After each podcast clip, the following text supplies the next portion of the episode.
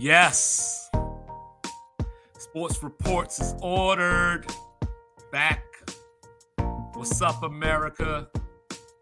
Me and Raf Rutley. We back. Time to talk about some baseball. Today is opening day, in case you didn't know. And surprise, surprise, I talked to some people and they didn't know. What's going on with baseball? Like, it's supposed to be America's pastime, but is it the American past its time? it's time to make some predictions. We're going to give you our division winners, tell you who's going to make the wild card. We might even pick a World Series up in here. Then, I want all you women out there to pay close attention. These leagues do not care about you. We're going to tell you why. Starting off hot. We're going to tell you why. We 30 and, seconds in. You know what I'm saying? And then black people.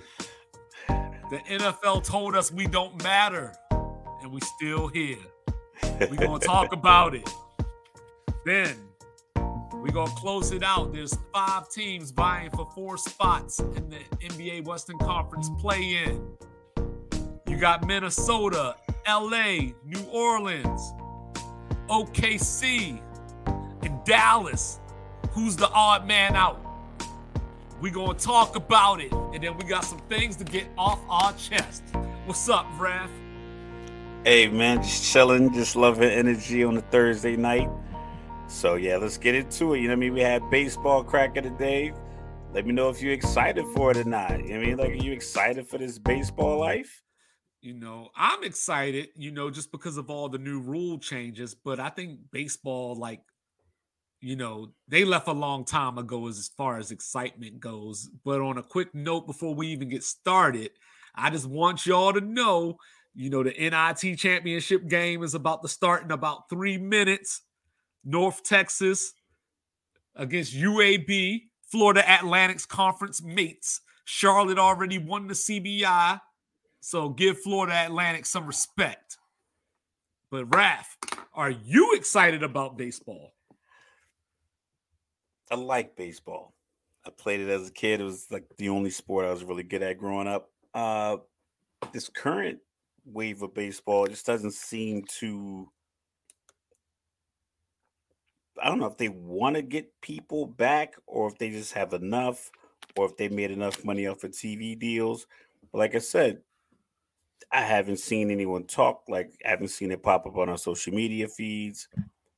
I haven't seen it on just like the random stuff you get on your social media. Like I bought a pair of shoes from a random website some months ago.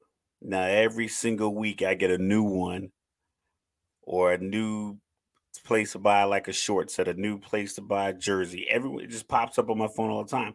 I constantly get videos from football updates, basketball highlights, debate shows, all this stuff, and you don't get anything from baseball. And they have the the resources to be as you know in your face. But it seems like they know. I know they they they shifted some rules. Speaking of shift, I know a couple of rule changes with the shift. I didn't really think the shift was like that detrimental to me. I'm like, if you're a professional baseball player, you should be able to hit the opposite way. If you left-handed and the analytics say, because baseball really started analytics game, and they say you're going to hit it between first and second base 70% of the time, then laid out a bunt the other way. Like baseball just kind of when I grew up playing baseball, I had a coach. He was like, listen, don't swing till you get a strike. You get the strike, now everything's on. Because you might get 3-0 count you might be swinging at balls. You're like, listen, make the pitcher throw you a good pitch. And when he throws you one, you know where he likes to throw it. Tear the next one up. And then you get on, boom, steal second. And then if you get the second, all right, you bunt, bunt the ball this way so he can get from second to third. You just manufacture runs. You don't have a bunch of, you know, seven, eight, nine year old kids hitting home runs. You got to manufacture runs. But the MLB, they just want the home run. Everyone loved the Aaron Judge home run chase last year. And that's all they talked about. That was a perfect opportunity to talk about everything else going on. But you had Ohtani out west, Judge in the east, and basically there was no other real figure that was being propped up on a, a social sports, social sports media platform for other people to follow. And I think that's that makes it difficult. So, you know, I don't know if it's just me, but to me, the jump between quality games in regular season and postseason is the biggest in baseball. Like, you know, when I'm watching the NBA playoffs, the intensity picks up, you know, but there's good games all season, you know, with the star players, you know, there's buzzer beaters, XYZ. NFL, same thing, last second field goals. You know, you might have a defensive struggle that only two five likes going on, but you, but you know, but the NFL, the intensity picks up in the playoffs. But in baseball, you know, I think it could just be a factor of the regular season being so long. But when you talk about the manufacturing runs, that's when I love baseball in the playoffs. Like you get the runner on first. How am I strategically going to get this dude home versus hitting it out the park? Like that part of the game, the cerebral part of baseball is what draws me in, you know. But I got some good news, bad news. So the good news is baseball is addressing these rules and experimenting to try to find a new happy medium. And from what I was reading earlier today, the games in spring training on average were 26 minutes less than the regular season games from last season. So that's a great thing. Game is a little shorter, it's a little faster. The bad news is baseball, y'all got the worst commissioner in the big four sports. You know, I don't know what Manfred is doing, but baseball lost me a long time ago because of all the old farts. You know, like baseball, they call it traditionalist, they call it purist, but like these dudes that are like, don't run around my bases like that. Like, why you happy you hit a home run? And you know what I mean? It's like I'm supposed to run around the bases with the ice grill on. Like, so that's where baseball lost me because you know, we talk about the NFL being the no fun league. You know, they want to do the celebration penalties, and college football will take a touchdown away if you taunt on your way to the end zone.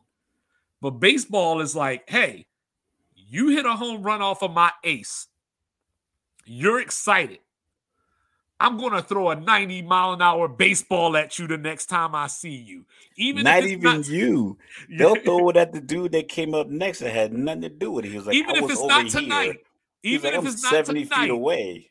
Even if it's not tonight, when I see you in two months, the first time you come to the plate, you get in this chin check. So you know, so it's these old dudes. Like I think it was uh Jose uh Jose Bautista from Toronto. You know, he used to run around the base a certain way. And then he got rocked, you know, at second base. But you know, but he was running around the base. He was excited. He flipped the bat because they like he hit the game winner. He, he hit a he hit a bomb. He had a bomb in a playoff game at home in Toronto in the royal blue jerseys. Yes. I mean, like he hit he hit it the same direction that uh that Toronto hit on Philly to to win the world. I mean, like everything was just but, but people were saying magnified. He, but people were he saying he was ruining there. the sport. He all he did, he hit a bomb. He celebrated by like staring at his bench and, and giving like a little roar and he threw his bat. Like he didn't so, flip it, he just threw it towards. Yeah. If he threw it at the other team, I see you could be upset. But like everybody knows in that moment, any other player of the other nine people watching the ball go out of the stadium, if they would have hit a ball like that in their home stadium in that moment, their reaction would have been, if not the same, it would have been something that somebody would have complained about. Right. So, it's, so it's the same. Yeah, just front running. So here's something for you since you brought it up. You know, like I like how we always, I don't know how we do this. Like you just bring up the thing. And I, so CJ Kelly of howtheyplay.com, you know, did an article about baseball and like the declining excitement for the game. So he said during the past 20 years, overall attendance has declined, but just slightly it's not enough to think that it's a crisis or something that baseball has to get in front of. But the average viewer on local baseball broadcast are 55 years old. So they phased the young man out of baseball because, like, you played baseball as a kid.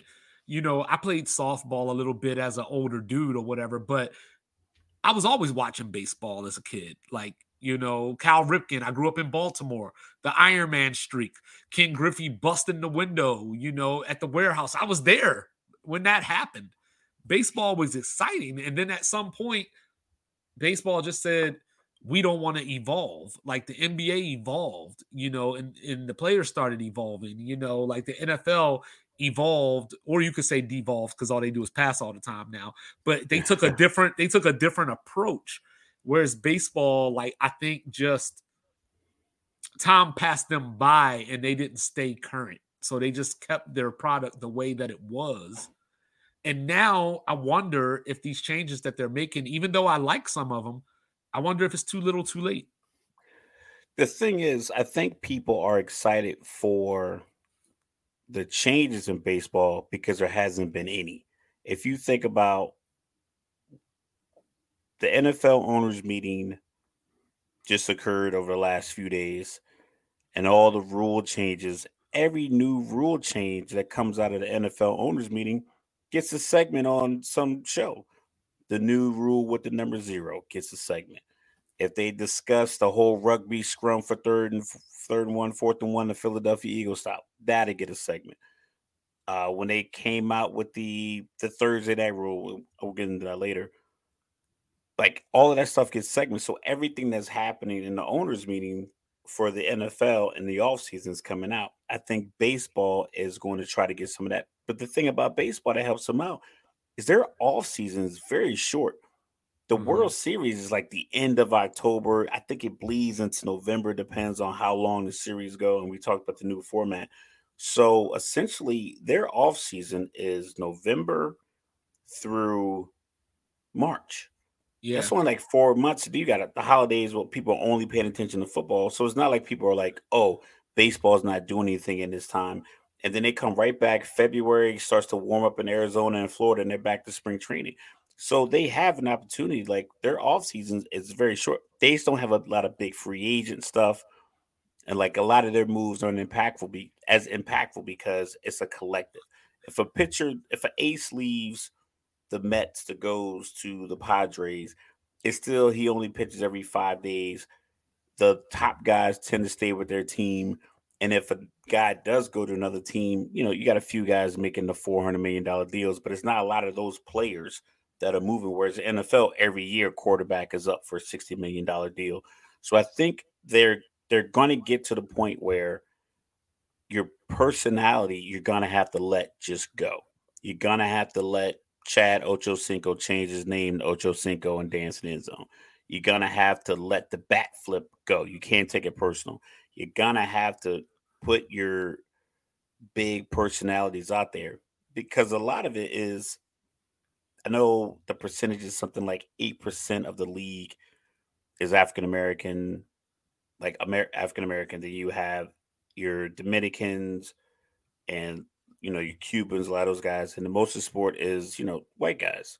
There's nothing wrong with that, but sports doesn't do a good job marketing American white guys. They just they haven't done it recently. The NBA barely does it, and when they get a, a good American white guy, they don't they don't sell him to the public the same way because I don't think the public is buying them the same way they're buying Dame Lillard, the way they're buying Altuve and these other guys and Aaron Judge. So they have a lot of guys that aren't typically marketed as faces of the league. Well, I think baseball also suffers from by structure. The best players don't always make the playoffs, you know, like the team dynamic of it. Because, like, if you watch the NFL, I'm sure it would be least uh, less exciting if Joe Burrow wasn't in the playoffs, or if Patrick Mahomes wasn't in the playoffs, or like if you watch the NBA, you know, everybody got mad when the Lakers didn't make the playoffs, you know, but in baseball, I still can't tell you. I could not pick out Mike Trout out of a lineup. I have no idea what this man looks like. And he just got struck out by Ohtani last week in the WBC. And I still can't tell you. Yeah, and I still can't tell you what he looks like. You know, shout out but, to Millville, New Jersey, yet again. Another another athlete coming out of Jersey. But but, but you know, but, but like Mike it. Trout doesn't make the playoffs, you know. But people like baseball, people that I trust that like bleed baseball their whole lives, you know, they tell me like Mike Trout is literally a top five to top ten player of all time. you know, but he's never in the playoffs. Barry Bonds never won a World Series. You know, like these things happen with baseball stars, you know, where Sammy Sosa, like those years he was hitting home runs, the Cubs weren't necessarily that good. You know, like the Bartman thing came a little bit later. You know, Mark McGwire, you know, was a name because of the Bash brothers in Oakland. But that's the thing; those guys had the name. We could talk about it. I could talk about Brady Anderson with the sideburns. I probably mentioned that before. I mean, it's just like Rafael Palmeiro, Eddie Murray, Fred McGriff, Chipper Jones, Andruw Jones, Greg Maddux, John Smoltz, Tom Glavine. I mean, you could just run off all these names. Barry Bonds didn't win a World Series. He's considered the greatest baseball player of all time, but you knew who he was because they showcased it. They put these guys out there. Right now, you got Shohei Ohtani. You have a lot of foreign players. I'm not sure how is it's it's the issue. I won't say issue. It's the the the discussion that the NBA has is like, can a foreign player be the face of the league? Like Luka, Giannis, Embiid. Do they do they have the the so-called swag that the American public wants to buy? And I don't think the baseball players, I don't even think they entertain that piece. Because Right. even Aaron Judge, at like six foot seven, six foot eight, is a giant of a person. He should be on everything. He should be on billboards, should be on TV shows. His jersey should be everywhere. It should be baseball commercials. Like even the video game, like people go bananas over Madden when it comes out in August. I don't know when the MLB the show comes out. I think it just recently came out. Somebody It brought it up to me. out. Yeah, somebody brought it up to me at work the other day, and it's a great game. You know, like the show is an awesome game, and but but you know, but it goes back to that same thing. Like in the NFL, you know, we used to run into the conversations of these guys wear helmets, so like they're not easily on the field. They're not seen in a certain way because their face is covered. Well, baseball doesn't have that issue. Their players are, for the most part, uncovered, besides the catcher, you know, where you can see their faces. Like, but even with that being said, you know, I know that Gerrit Cole is a great pitcher. Couldn't tell you what he looked like. You know, like I know what Mike Mussina looks like because he played in Baltimore, you know, but Yeah. like just going around the league, Jake DeGrom, like, you know, like I know who he is. I know, like, I watch him play baseball, but if you just put Jacob in a commercial, I'd be like, who's that baseball player in the commercial? Like, I still wouldn't know it was him, you know, and Yeah, that's why. and, and it's tough too because their games come on. You know, you got games in the middle of the day. Sometimes they're in the morning. Depends on where you know where you live. The primetime games always seem to be. It's like the it's like the NBA and the in the eighties when they just had the Lakers playing Boston almost all the time, seventeen times a year, sixteen times a year. They keep putting the the Subway series. They'll put that on. Well, people already want to watch that. It's New York City. But what about the Brewers and the Cardinals? Can we put that on? Can we can we because you can put on New York any time of the week. You can put that Tuesday, Wednesday, Thursday series on. That doesn't always have to be your Sunday night baseball game. Oh, like- so you saying we need to flex? They they need to do something. Flexing might be a word, maybe it's not the word. because But you they- know I've always been confused because like my whole life, you know, I always say, you know, I was talking to a guy today, you know, he's a White Sox fan. And I told him, I was like, yo, out of all the people I've met from Chicago ever in my life, out of a 100 Chicagoans, like 97 of them are Cubs fans. You know what I mean? And like the other three are the White Sox fans. And I'm like, even when they play each other with the North Side, South Side thing, they don't get the same type of attention, even though they're in a major city like that. And they have a classic stadium. Wrigley Field Both of classic stadium. Comiskey Park. Park is a classic stadium. We know these names. That's what I'm saying. So it's like there is an avenue there. It you know what? It might we might have blinders on because we're so in depth in the NFL conversation. We're so in depth in NBA conversation. We're in the depth in the GOAT conversation. GOAT football, GOAT basketball. We're always predicting. We're always looking at the next draft pick. So it might just be a situation where you and I are just ignorant to how dope baseball has become. Yeah. It's just that it would be a little easier for them to sell it to the masses if they actually sold their stars like to the masses. Like, hey, well, you know, um, the, the the 49ers and the Raiders. You know, when the Raiders were in Oakland, they had this big thing. You know, every time they played, people was getting beat up in the bathroom. People was getting stabbed. You know, getting the hawk. They were getting the hawk. Like Jada yeah, we don't need said. A, yeah, we don't need all that. Yeah, no, we don't need all that. But but but my point is, like the Giants and Dodgers are like that. You know, with each other. Like like like baseball has that type of rivalry between those two teams. But everything is so East Coast centric, like you mentioned, Boston and New York. That's what people care about for some reason. So, like Giants and Dodgers will get a lot of Sunday night games. That's know. because they're a major rivalry. But right, the Giants Diamondbacks, I'm not sure how often. I'm not sure if the network is looking like okay all right, May, I'm gonna pick an arbitrary date. May 16th, 17th, and 18th is Friday, Saturday, Sunday. I don't know if that's the actual date. I'm just using that as a, a prime example. Middle of May, the weather's pretty much good in every baseball city, and ESPN has the opportunity to put the Diamondbacks versus the Giants in that Friday, Saturday, Sunday slot, or Yankees, Red Sox. I think they're gonna pick Yankees, Red Sox every time. Like if you if you put them, if you you know not even a gun to their head, like listen, you got to pick one. They're like, we can go Yankees, Red Sox, and then you're okay, we got to broaden out, we got to branch out. Uh, we'll do Cubs, White Sox, you know, or then or maybe maybe you can get like a interleague Houston, L.A. World Series rematch, playoff, all of that stuff, World Series champions, World Series, uh, you know, top predictors, whatever the case may be. But really, you still only get about six to eight teams that you can really just sell. And that's the like, thing is that the like, fact that the Marlins aren't a popular team blows my mind. It's Miami. But that's the thing. Like, all you need is one of those teams. You know what I mean? Like, all you need is the Dodgers the Yankees, the Mets, the Red Sox, whoever. And the opponent could be somebody else, like, you know, not to be that guy, of course. But last year, you know, the Orioles came out of nowhere and, you know, missed the wild card by two or three games. But as far as national TV or on like ESPN and all that, I don't even think I saw an Oriole game. You know what I mean? But you all you had to do was match them up with Boston or, or the Yankees. And you introduced a new team into the conscious of America. Like we we learn every year that every year we count out Tampa, the Rays. We count them out every single year.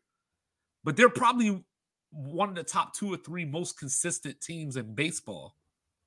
And they still don't come year. on TV. And it's not like Tampa is Milwaukee. You know, it's not like Tampa is Scranton, Pennsylvania or something like that. like Tampa's its own big city in its own right, you know, and but I guess they don't spend the money, so they don't typically have those marquee, you know, Aaron Judge, you know, uh, Yu Darvish. They don't have these type of people in that market or that the team pays for. Like when the Marlins, the Marlins made me upset because you know they kept they went to the World Series, and then the next year it was all gone. Yeah. You know, like they did the Dallas Maverick thing, like you know Tyson Chandler, you're out of here you know, and, and it's like, yo, you just won the championship. Like, run it back at least once before you try to keep some of those pieces. Yeah. Yeah. But baseball, I think, but I think baseball does a crappy job of marketing to the urban community. Like, you know, like I was just down in Atlanta, you know, a couple of months ago. And, you know, growing up, it was all about Fulton County Stadium, you know, and, you know, now they got the new beautiful ballpark you know what I'm saying? But it's like away from downtown, you know, like they got away from all that, you know what I mean? And I guess I've heard Bomani Jones talk about it. Like they basically started like pricing people out of being able to go to Braves games regularly, you know, but that's, but like the Braves were like, without the championship success, they were like the team of the 90s you yeah. know, and, and I mean, and, and granted, they, they just won, won. Yeah, and, granted, they just won the World Series two years ago. You know, so like, like I think baseball is it's throbbing, if you will. You know, no innuendo there, but they're throbbing for like for like somebody to come through. Like you know, like the Astros won last year. You know, so hopefully they got the haters off their back or whatever. Like, but you know, we talked about it. Nobody's For the cheating scandal. Yeah, nobody's repeated since 1999. You know what I mean? Like, so can the Astros repeat this year? If the Astros do repeat this year, does that bring in a new fan with some of the dynastic talk? You know, or is baseball too long? So like people are only checking in for the playoffs or like after the All-Star break once the NBA wraps up because right when the playoffs are starting to go into the uh, pennant races, now the NFL start. Ramps right back up. Yeah. Yeah, so so so like so is it timing? Is it is it just that baseball if it ended in say early September, you know, would that make a difference if they were ending while preseason was wrapping up? Nah, I think the difference is they. You said the, the amount of games. The teams they play so many games. I think it's like 162 games Uh-huh. in something like 189 or 190 days or something. It's it's a crazy tight window. Well, if you start off your first 30 games and you're 11 and 19, you're basically you extrapolate that across the season and you're like we're not we're not winning because you rarely get a eight nine ten game win streak in baseball it just doesn't happen like someone's to have an off night someone's another pitcher's to have a hot night your hitter's to have an off night you think about in baseball you get to the plate three out of ten times to get a hit you're a hall of famer or you're an all-star you're one of the highest paid players in the league you go four out of ten it's historic. So a lot of guys don't really string together. A lot of teams don't string together 8, 9, 10, 12 wins in a row consistently. It might be one team that gets hot, and maybe another team wins 16 out of 22 games, you know. But once once you after those first 30, so that first month and some change, first 30, first 40 games, you're 11, 12, 14, and 20 26, something like that, guys, they start selling off assets. So the product you get by the time the summer comes around, so you got baseball right now. We're going to go all the way through April, and we give April to the end of May. That gives us, we call that 61 days. At the rate that they play their games, they're probably going to get about 50, we'll say they get 45 games in the next 60 days. So if you're a team and you're 20 or you're you know 17 and 28 after 45 games it's june you're already going to start selling off assets around the trade deadline during the middle of the season. So when the nba finals and everything ends the team you would root for could already be out of it. Mm-hmm. so now it's like do i like for instance i live near the phillies. I could catch a train to the bronx to catch a yankees game or go up to flushing. Uh like you could get to these games but are you going to pay the money to go to these games if the team is 20 and 40 after 60 games because that that's what happens so these teams are before as soon as the nba season ends and you want to shift to baseball the team you root for could already be out of it like the milwaukee bucks can win the nba championship and when they when they're hoisting the trophy the milwaukee brewers can get be completely out of baseball tendencies. So it's like, well, I'm gonna spend the summer doing regular summer stuff and then wait for football. Well, yeah, like when I was retiring, you know, um, like I started my terminal leave in April, and uh, so baseball season was just starting to get into swing, you know, and I was in Wyoming, so I went to like four Rockies games, you know, like within like the first month of me retiring. And it was crazy. Like I felt real dumb afterwards because you know I was like, "Yo, I got center field tickets you know, row two in the center field, the second row from the from the wall for eight bucks. And you know, and the guy was like, Yeah, dumbass, the game is at 1:30 in the afternoon. You know, like people Sun You know, right in your face. yeah, people are at work, you know, kids are at school, you know, like all these things, like these tickets are available because they got to get somebody in the stadium. Like I thought I was like the man coming up with all these deals, you know what I mean? But it made sense why the deal existed in the first place because you know, like for somebody like me that lived in Wyoming, I learned a very painful lesson because I brought the whole family down for a 740 game. And you know, by the time we made it back home, it was 12:30. I got to go to work in the morning, you know. So like it, it, so so it kind of put things in perspective, you know, where like you know all money ain't good money and all that good stuff. But yeah. you know, but, but baseball, like you said, like the games are going on while people are at work and while people are, you know, just living life, I guess, you know. So it's hard to have that interest. So I think baseball, besides hockey, is probably a box score sport, you know, where like people But hockey is fun to watch. Hockey it has is. personality. They have American players, they have foreign players, they got black players, they, they got fights. They have fights. They they highlight their American born players, Sidney Crosby. Uh, then you have Ovechkin. I mean, again, these guys are like, you know, the legends of the sport right now. Yet, what's up, know, Wayne Gretzky? Wayne, we had Wayne Simmonds here in Coming Philly for, for a while. You know, so you have and, and a lot of those, you know, hockey players play until like 30 or 40. And no matter who's on the ice, it's exciting because everybody has to be moving with the puck. Well, Whereas know, baseball, you can literally just you can watch a baseball game, and if there's no if if if Aaron okay if the best hitter on the opposing team is having an off day, then it's like who am I watching? Like we went when we were in Colorado for training. I went we went to two games. I went to two games. Me and you went to the game. We were way up in the nosebleeds. We snuck down to the first baseline. The second time, I was like, all right, I'm gonna get some tickets. I think I spent like 17 18 dollars on it, but it was the same thing. The game was at like four o'clock. The sun was like leaning on me, and I went to I wanted to see Yasiel Puig. Well, if he doesn't catch, if he doesn't get a fly ball and gets a gun it to someone to throw him out, or he doesn't get a home run, then all I get to see is a bunch of other players that like didn't really interest me. Yeah, and, and you know he did, what? He did get to try to gun somebody out, his cannon is ridiculous. And you know what, Washington Nationals dudes, I was two rows behind the wall. You could have threw me one of them damn balls. But but you know, but but I even had the hat on. But but you know, but but it's just one of those things where I think that baseball is just one of those sports that if you didn't grow up with it, it's hard to come into it. Like, you know, because like kids play football so it's just natural to watch football. Same thing with basketball.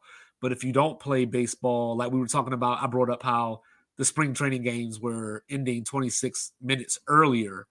Maybe yeah. that will cause a little bit more excitement because, you know, I will say watching baseball on TV, unless it's the playoffs, is like an awful experience. You know what I mean? But going out to the park is so magical sometimes. Like, even if the game isn't the best, the atmosphere, you know, like the scenery, the grass, like it's just a beautiful game. The food, it's it is is eerily silent though. So that's the thing. So it's kind of, it's eerily silent to sit there at a baseball game and like you think you're gonna get the play by play from the booth, but it's it's just quiet. It's like the pitcher gets the ball and he throws it like it's so it's almost like, like golf. The ambiance is dope. Yeah, it's, it's, it's a it's a weird thing to watch, but you get the excitement of the foul balls, you get the excitement of the home runs, you get the excitement of the the deep shot in the gap. Is the guy gonna try to get the three or two? So the the sport in of itself is exciting. We've seen it for years. Like I said, it's America's pastime. But what do you you got to do better than let people know like, hey, we out here. Let's go. This is this is the guy. This is Gerrit Cole. This is Aaron Judge. This is Mike Trout. This is what they look like. This is the commercial they're in. They're in Jeep commercials. They're in Honda Civic commercials. Whatever you got to do to get you know Jose Altuve in more commercials. Get them. I mean, so I mean, sex sells. Sex sells. Get Aaron Judge in a chicks dig the long ball commercial. You know what I mean? Something. Like something. You know what I mean? But Fucking a beef jerky commercial. Something. You know, snap into a slim jim. But you know, uh, anything. You know, so here we go. You know, prediction time. But before we get to the predictions, you know, I just want to. I want your opinion. Um, with this wild card format. You know, um, the first top two division winners get a bye, and then you got your three, six, and four, five matchups in the three game series. You know, you like, you don't like. I like it because, like I said, I think it creates the excitement, and they only have to carry it for a few months before it ramps right back up. So you have the initial three, six round, four, five, best of three. It's quick. You can't have two off nights. You're you're three. You might be a half a game behind the two, but you just end up third, and you have two more off nights. Not a team that came in as a wild card that won on the last day. Now they're sending you home. You know, you can't have that error, can't have a pass ball. So I, I, I, like the sense of urgency. It's not a one and done situation. I didn't like that because you, you, you got to give somebody a chance to make up for one off night. But you got two, hey, it's a wrap. Um, well, you, like I said, then that carries that carries over to like you know February because the World Series ends October, November. Boom, carried around the February. Well, you know, in uh true two five style, Upstairs. You know, like I understand the excitement. I understand more teams equals more excitement. But I think baseball had something, you know, when I was younger. Like, you know, like because in the NBA, we talk about how, you know, especially with the play in now, you know, literally two thirds of the league makes the playoffs. You know, in the NFL, you know, like 14 out of 32. And then, you know, um, hockey, you know, is pretty much you know 16 out of the teams you know make the playoffs so i liked baseball growing up because the playoffs felt so important because such a small number of the teams made it to the playoffs that it created the urgency within the season you know because like yeah. a lot because a lot of times you know like in a sport like baseball you know i brought this up when we were talking about the play in you know if we play 19 games over the course of a season and you know, I got a 13 to 6 edge, you don't get three more games. You know what I'm saying? Because like even if you sweep me, I'm gonna be like, I still beat them 13 out of 19 or whatever. Uh, you know, I beat yeah. them 13 out of 19. Now I beat them 13 out of 23, but I still won more games than you, and you made it further in the playoffs than I did. So like, so like I understand it. I'm not necessarily the biggest fan of it. Yeah, you the know? playoffs aren't designed to be unforgiving. They're designed to be equal. Yeah, but like if, you, you got but, a shot. But we're trying to crown the best team, and I proved already that I'm better than you. You know, then beat so, me again. You know, yeah, yeah, yeah, yeah. That's what they tell Alabama. They'll beat Georgia, you know. But yeah. So, so prediction time. You know, so Raph, I got the Yankees winning the AL East. You know, like what you got? I mean, I'll go with that just because it's some of these division winners are going to be the same, just off of just power. Like they they just put investment. They invested in the players. They invested in the pitching. If they're all healthy, they're going to perform the best because you have the better players. Yeah, that's and that's I think that's what it boils down to. I think the Yankees just have the better players in the division. Like I said, Tampa is very consistent. You know, uh Toronto you know, is has been good the last couple of years, but they just can't get over that hump. You know, the hump being the Yankees, they just can't get over it. You know, Baltimore, I think, is still about a year away from like not necessarily winning a division, but being a real viable playoff threat. Like they've been building up through the farm system. I like that, but I think another year away. And then Boston, I've seen some people picking Boston to make the playoffs, but I think they're just doing the whole like we want Boston in the playoffs. I don't know if Boston is yeah. really a playoff team. It's like the it's like having the, the, Cowboys in the playoffs. Yeah, like they just want the big name. They've had more they've had more recent success, but they are they're just they're just Americana like personified. So it's like you got to have them in. Yeah, the Yankees and, just tend to always have like a really, really, really good team because New York don't play that. New York doesn't like when you're bad. That's why the Knicks. That's why guys when they play for the Knicks and they're bad, they leave. Like, yo, I gotta go because New York will let you. They'll let you know on the train. Yeah, you get you get in the cab. The cab driver like, yo, what happened last night? One for four. Yeah, like I gotta get out of the city. Yeah, so get well, Julius Randle, and uh so then in the Central, um, I went against the grain a little bit. Um, so I, have seen that like uh, the Guardians are like the major pick that a lot of people are picking, or that's still so weird to me, the Guardians. But uh, Yo, you know, and they changed that with no fanfare. I didn't hear about it until I saw it pop up. Yankees versus Guardians. I was like, like they playing an exhibition game. You know, They like they And la- well, last year- message. well, last year the White Sox were the trendy pick in that division. You know, and obviously that didn't end so well. Tony La Russa's gone now. So I think a lot of people are thinking that the White Sox are gonna find it somehow, get their mojo. But I actually picked Minnesota to win this division. Let's see what we got here. So, like the Guardians. Let's see.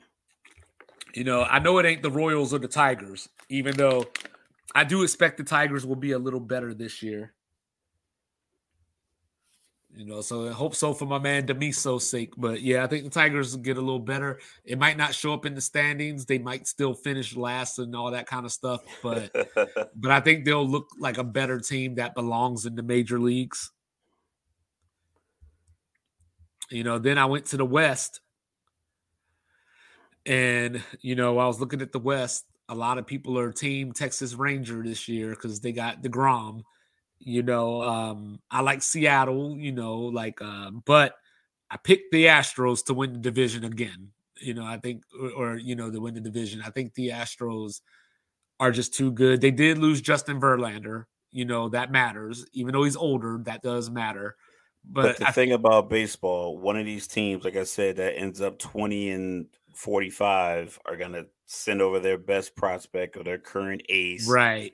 and fill in a spot when they need one. That's if I don't that's if I don't know anything else, if I don't know anything else, I know it ain't gonna be the Oakland A's. I do know that much. You know, um Yeah. I haven't have even heard moving. much about them. Like they were supposed to be moving to Vegas. Like I haven't even heard much about that lately. Listen, they want everybody to go to Vegas. Yeah, I mean, it's popping over there on Tropicana, you know what I'm saying? Listen, right across where where Tupac got shot, that's where they got, they try to get a basketball team in that stadium. There's plenty of space. That's one thing. Reliance Stadium in Vegas is right there. It makes the most sense. I'm not. I don't want to take away from Oakland's, uh, Yeah, Oakland. I don't want Oakland to lose another team. but let's keep it hundred. They still have Sacramento basketball. They still have Golden State Warriors. They still have the 49ers. They still got the Well, I San mean, even the Warriors and went to San Fran. they, they still have enough sports in there. It's not like when Indianapolis left in the middle or Baltimore when uh, Baltimore went off to Indianapolis in the middle of the night and left them with nothing. right.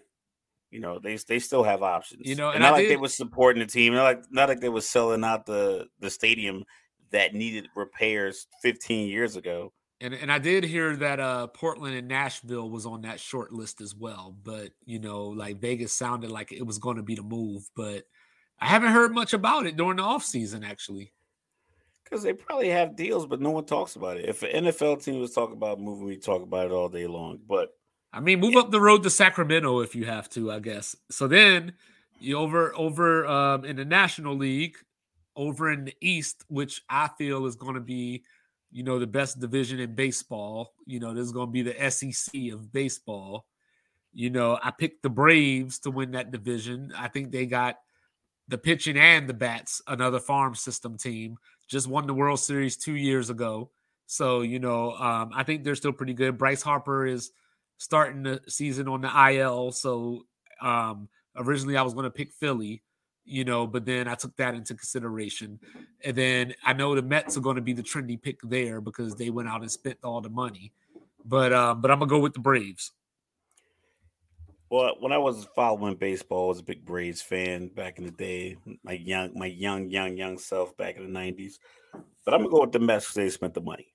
I think, like I said, just having the money, keeping the arms healthy. If you have great pitching, solid hitting, and you have a ownership group that's willing to put Mhm. money on into these positions, it's it's almost like college recruiting. If you can get all the players there and keep them healthy, you have your best chance to win. Because baseball, yes, there's a strategy to it, but managers only get paid like a few million dollars a year. So it's not like they're as important to the success as say a football head coach but or offensive coordinator. So baseball's baseball is a simple simple strategy. If you can find a way to to manifest and manage and get six to seven runs, which is a high number, but if you have the bats to get the six or seven runs, then you're going to probably win 95 to 110 games. But, but that with that being said, but with that being said, you know, I do respect the Mets, you know, because they do have Buck Showalter as the manager. You know, I talked about how Houston didn't have Justin Verlander anymore. Well, he's a Met. You know, they got Edwin Diaz, they got Jose the Quintana. You know, it's so not because of the manager. They fired the manager so quick. I know, I know, it, you know. MLB managers get fired quicker than black NFL coaches. Straight up, like they'll cut, they'll get rid of a manager over argument. They'll yeah. fire like so many get fired mid-season. They'll bring in a pitching coach to be the manager. So it's all they do is take the pitchers in and out for the most part, like during the game. Yeah. Like maybe they call a shift here and there, but a lot of time, like people, that's why the managers don't they only get paid about they get paid a handful of millions of dollars, a few million dollars, not big yes. contracts. So in the central, I hate my own guts for this, but I picked the Cardinals to win the Central. I struggled between the Cardinals and the Brewers. You know, I think the Cubs are going to be the trendy pick here, but I think the Cubs are about a year off. I'm gonna say Brewers, just because I think I think a resurgence is coming. I know they were like they were like the hot team a few years back, uh, and I just I just think that uh, I think baseball has that capacity where a team is where these divisions can be just overhauled. It's not like mm-hmm. the same teams every year. So I think just just just off of a guess, I'm gonna go with the Brewers. I do I do miss the old Robin Yount uniforms though. You know, bring back the throwbacks, Milwaukee. You I'm know, pretty and, sure I got a I got a hat in here somewhere. And and you know the one thing I like to say about the NL Central before we move on is that like yo, Pittsburgh is too good of a sports town for the Pirates to be doing the stuff that they're doing. You know, like like if, if baseball had a G League, you know, like the Pirates wouldn't even be good enough for that. Yo, I watched I watched the Pirate game. Yo, it's mentioned that you said that last April. I drove out to Pittsburgh. I meet my uh my daughter's mother halfway, so I went to Pittsburgh. Um, stayed there, and they had Heinz Field packed for the spring game. And this is after Kenny Pickett was in the NFL. Everybody was in their jerseys. It was all over the place. It's all right downtown. Pittsburgh's a dope looking city. The stadium, NFL stadium, baseball stadium, everything's all downtown. It's all close. It's very nice. Big, beautiful bridge. The same colors. The it's all the same colors. The bridges are gold. Like it's it's it's just such a just a conglomerate of just passion for sport. And then I was watching a Pittsburgh Pirates game, and it was like one dude sitting out in like right field, and it was like 70 empty seats around him. It's like, where are your fans? Yeah. So yeah, and and thank you, Pitt Panthers. Side note, thank you, the Pitt Panthers, for bringing the script Pitt back in the blue and mustard uniform. So you know, I appreciate that as an old school college football fan. And then in the West, I was toggling back and forth. I was flipping back and forth, and I'm gonna say it. I'm gonna pick the Padres to win the West. You know, because I think that beating the Dodgers in the playoffs last year, I think they got their boogeyman out the way. So I think the sky is the limit now. You know, the Dodgers was the one thing that was holding them back. And now that they finally conquered the ghost, you know, I think they pull off the division this year. I got the Dodgers. Yeah. And, and the Diamondback 100 games the Diamondbacks are like one of my surprise teams. Doesn't necessarily mean that they're going to make the playoffs, but I just think the Diamondbacks are going to be a lot better than what people are expecting. I just know that every year one of these teams, it's like a team in every conference or every uh every division, just has a terrible year. Like Yeah. just stuff just doesn't go right. Couple of pitchers on extended IR visits all at once. A catcher goes out. You got to move a shortstop to second. Like it just something always falls apart, and it takes them weeks to recover. But in that month, month and a half, you know, like I said, you're See, and that, that's what you know, scares me about the Mets. six and twenty-two in twenty-eight games because you just you lose bodies. That's what scares me about the Mets. You know, with old man Verlander and you know Texas with deGrom. Like those are the things that kind of keep me away from picking those teams to win their divisions because, like, I don't know, like you know what Kershaw up to these days. You know, like he getting old too. So you know, like these older guys, man, like you just. But what's getting old? I think I think we hit a number and we look at our own ages. But I think if we if we look at the players today, um, I think players today with the nutritionists that they have on staff on the team and the ones that a lot of people hire, you know, it depends on your how long your money is. But just the just the concept, if you have a guy on your team with long money, he's gonna tell you like, "Yo, I eat this, I eat this, I do this." You might even work out with you. You might be able to come to this place. This team might say, "You know what? We want to keep you around, so we'll put you on a pitch count, and every month we'll adjust it. You know, we'll see you get MRIs and check this and check that." So I think most guys, because so much is on the line, it's not just we can say all all the time, yo, it's about playing for the love of the sport and playing for the name on the front, not the name on the back. I mean, a lot of people still playing for checks. All right, Dabo. So I, I want to be here to get these checks. And well, I just all, all I'm saying is healthy to get these checks. all I'm saying is I got my eye on Verlander and Scherzer. That's all I'm saying. You know, and I'm so, pretty sure that the staff does too. Like, listen, are you at 75 pitches? That's it. so no change ups.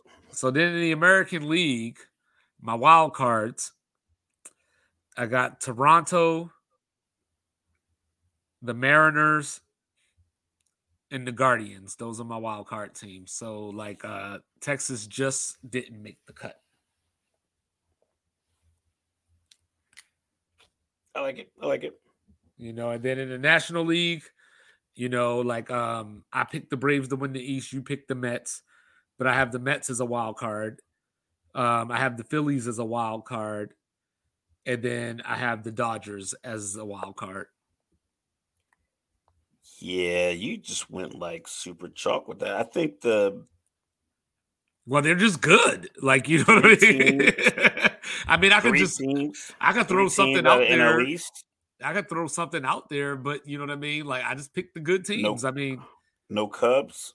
no Cubs. Um, if I had to, if I had to pick a surprise, like I mentioned, I would probably pick the Cub. Diamondbacks. I would probably pick the Diamondbacks as like that next level team that is not in the picture or wasn't in the picture that might somehow sneak into the picture. Like I could see that being the Diamondbacks. I didn't pick the Brewers. I could see it being the Brewers. You know, in the American League, you know, maybe the White Sox do get it together. You know, uh, it could be the Rangers. It could be Tampa. You know, I talked about how Tampa is so consistent. So it could be Tampa, you know, but I just like coming into the baseball season, you know, I just feel that these are the teams that like the like the Padres, the Dodgers, the Astros, the Yankees, the Braves, and the Mets, those six teams, they're just stacked.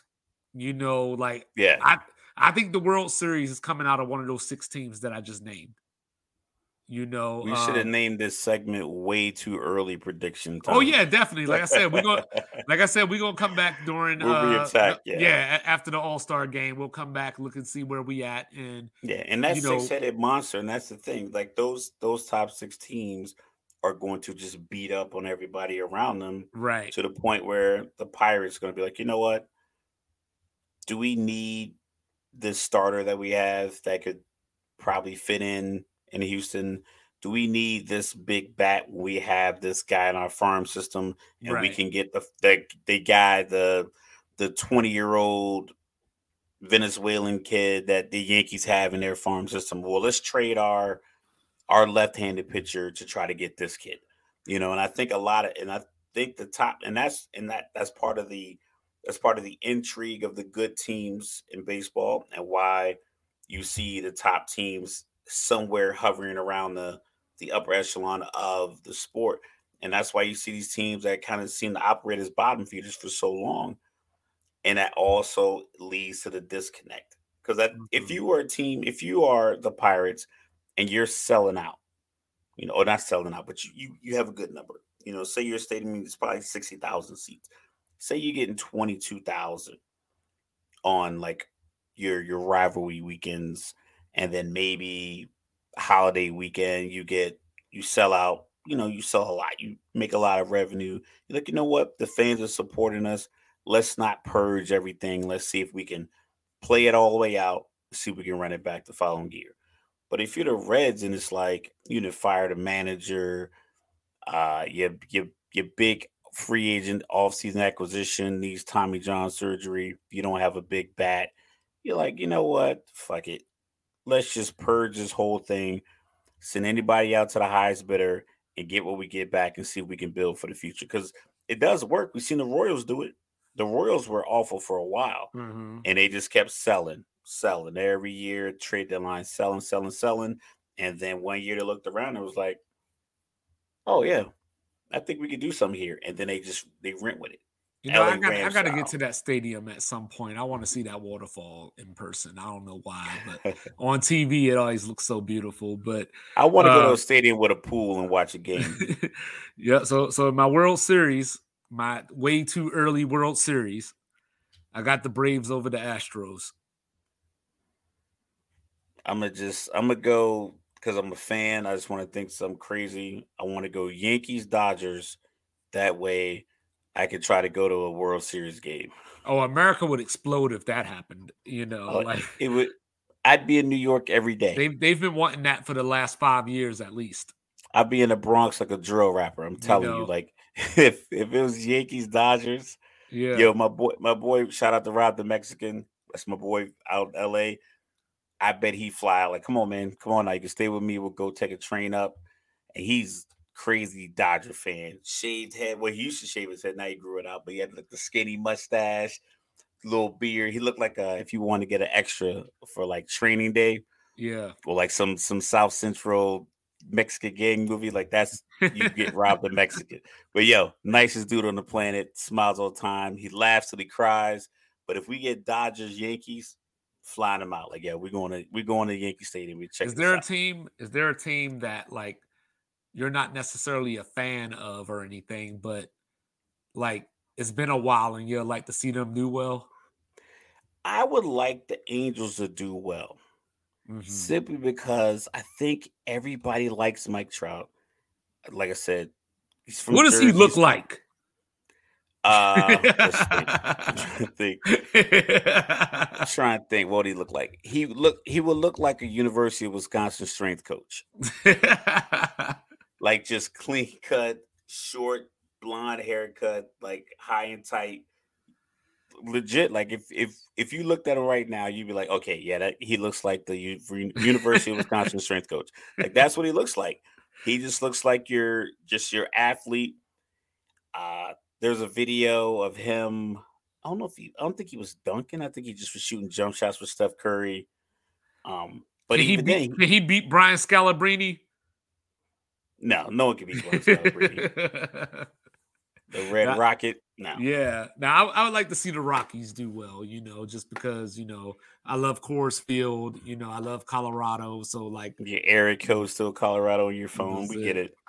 It's like, you know, I, I, would love to see the Rockies, you know, do the thing, you know. Um, but what America you know, want to see the Rockies and the Angels in the World Series, but that's another conversation. No, I think they day. would do the. I think they would like to see the Angels because you know the Angels tricked everybody by like you know the the Anaheim Angels of Los Angeles. Like you know they tricked everybody. So you know, yeah, people don't know how far how LA is a big city.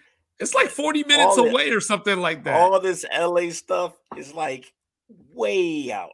The Rams yeah. play in Inglewood. Uh, Yeah, the Clippers are about to be in Inglewood. South.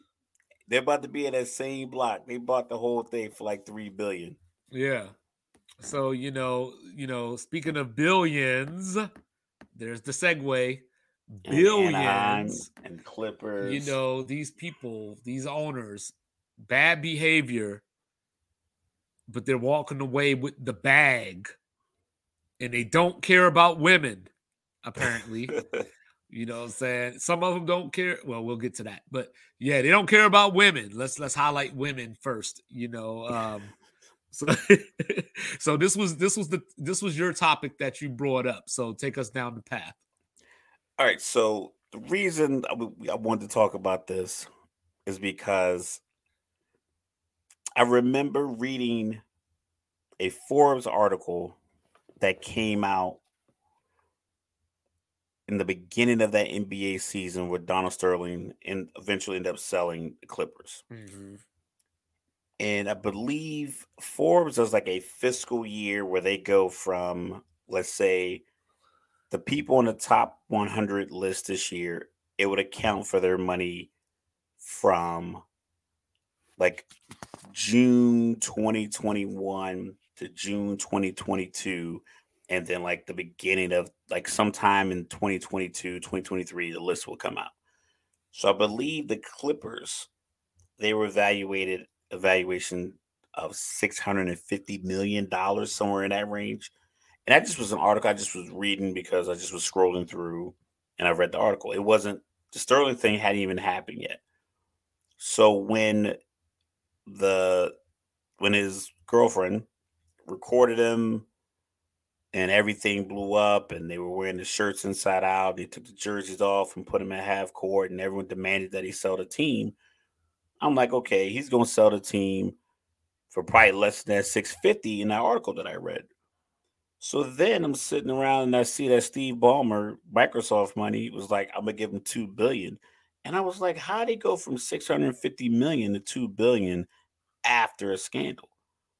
So I just let you know, it was like everyone was like, yeah, he lost his team. I'm like, yo, he got one billion dollars after taxes, whatever. You know how you know the rich can move money around, whatever divorce settlement, decree, whatever. He walked away with a billion dollars.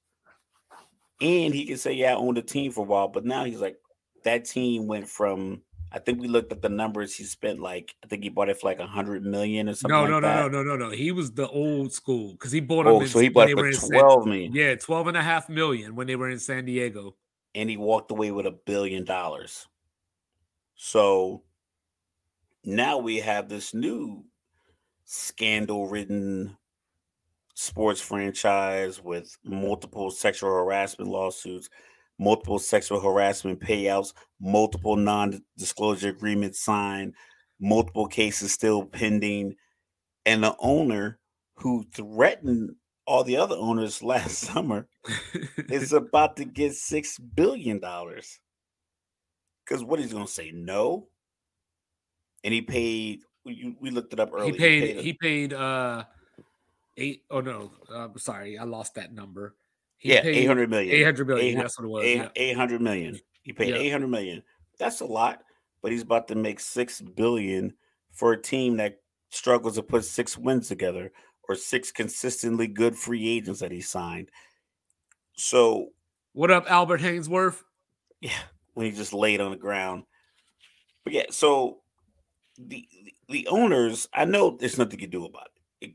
They have money that's their leverage and we can we can talk about all the morality of it we can talk about what the league should do what the gm should do what the players should do when it all comes down to it this guy or this group of people they have the money so they're going to get whatever they want return because that's their leverage. Money is money is leverage over most people. You get you can get a lot of people to do a lot of things for money.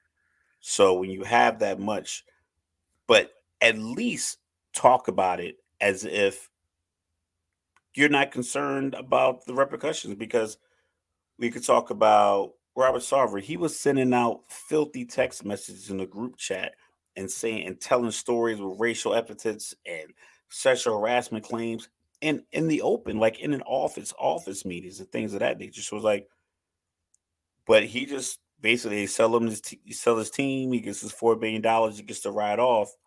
Meanwhile, if uh, a guy like Antonio Brown does something nutty in a hotel, or Michael Irvin is just having a, com- a 45 second conversation with the woman in a hotel, he gets kicked off of the Super Bowl coverage. No one comes back and says like, "Oh, this seems fishy," because as when he countersued for the hundred million dollars, people blamed him for it. Like, no, I am so confident what's going on here. I'm going to countersue you for hundred million dollars.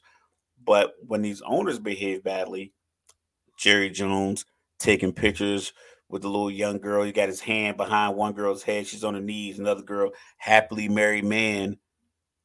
What are you doing on this yacht or dorm room, wherever you were with these these young chicks? But people just look at it like, oh, that's just Jerry being Jerry, and they just let it slide. So I'm just, I want to talk about. it. I want to talk about it without because like I don't, I don't care what they're gonna say. They're gonna shut me down. I'm using the internet. I pay for the internet myself, so I can say what I want on my internet in my room in Jersey. Holla at me. Yeah. So I just want to talk about it I, honestly. These dirtbag dudes with money get to get away with anything, a la Dana White. No one said anything about Dana White. Jonathan Majors, he doesn't even get charged with anything. And everyone wants to talk about how terrible he was at Yale, how he was a diva on Broadway. All this stuff is coming out. Well, he been had these movies coming out. If you felt that way, how come you didn't say something then? But they always want to wait till, oh, he's kind of he's a falling star now. Let me pounce on him. But when Dana White slaps his wife and people recording it, he literally comes and say, "What you gonna do? Take my company from me?" Yeah, like I. Like he said something along the lines of like, if I'm suspended, it hurts us. You know, and, and that was the funny part because like people that I respect, you know, like say Molly Qerim, for example, you know, like she's always one of the women in charge, leading the charge against violence against women, against women being mistreated. She was a mouse in this Dana White situation. You know, like her and Stephen A, like just got everything to say any other time about anybody else. This particular time, women didn't necessarily matter. You know, Daniel Snyder, you know, let's get back to him for a second. So, Daniel Snyder, you know, this guy got everything you don't want. Man, just pull out the list. Man. Like, like, like this man. You know, just this, run down the list. We got this, all this, night, man. Run down that list. This, this this team was accused of having women. I believe it was down in Brazil, cheerleaders stripping and getting naked for stakeholders and these dudes, and they didn't consent to it you know they you know they i guess they had to do it you know they were to lose their jobs or whatever it was but they did that. So you're like okay like that's crazy. You know he went on for about 15 years under the pressure of like change the team name and he's like over my dead body and people are like yo this is racist man. Like what are you doing? Now you could get into your own argument about whether the name is racist or not but you know, but with the climate that we live in today, he just stood up there and was like, I'm not changing the name. And then he eventually ended up changing the name, but like he fought it until the very end. There were two women that literally said that while they were working for that team, they got sexually harassed over 500 times. The same two girls, same two women got harassed over 500 times you know. So he bought the Keep team. Going. He bought the team in 99, you know what I mean? The year I graduated high school. And then in 2020, the Washington Post, the local newspaper, you know, Jeff Bezos and the crew, you who know, they, who they banned from buying the team. Yeah, they banned from buying the team. Had at least 15 female employees, former employees, that said that they were sexually harassed in one way or another while they worked for that franchise. You know, then you know, uh, you know, so then you, you you think that the women are bad, you know, that he was doing the women bad. He was stealing money from the other owners. He was stealing money from the pot that the teams are supposed to share. Is that not enough? Oh, okay, so so then they had a raffle winner won a raffle for $14,000, one of those half and half things. And the check bounced.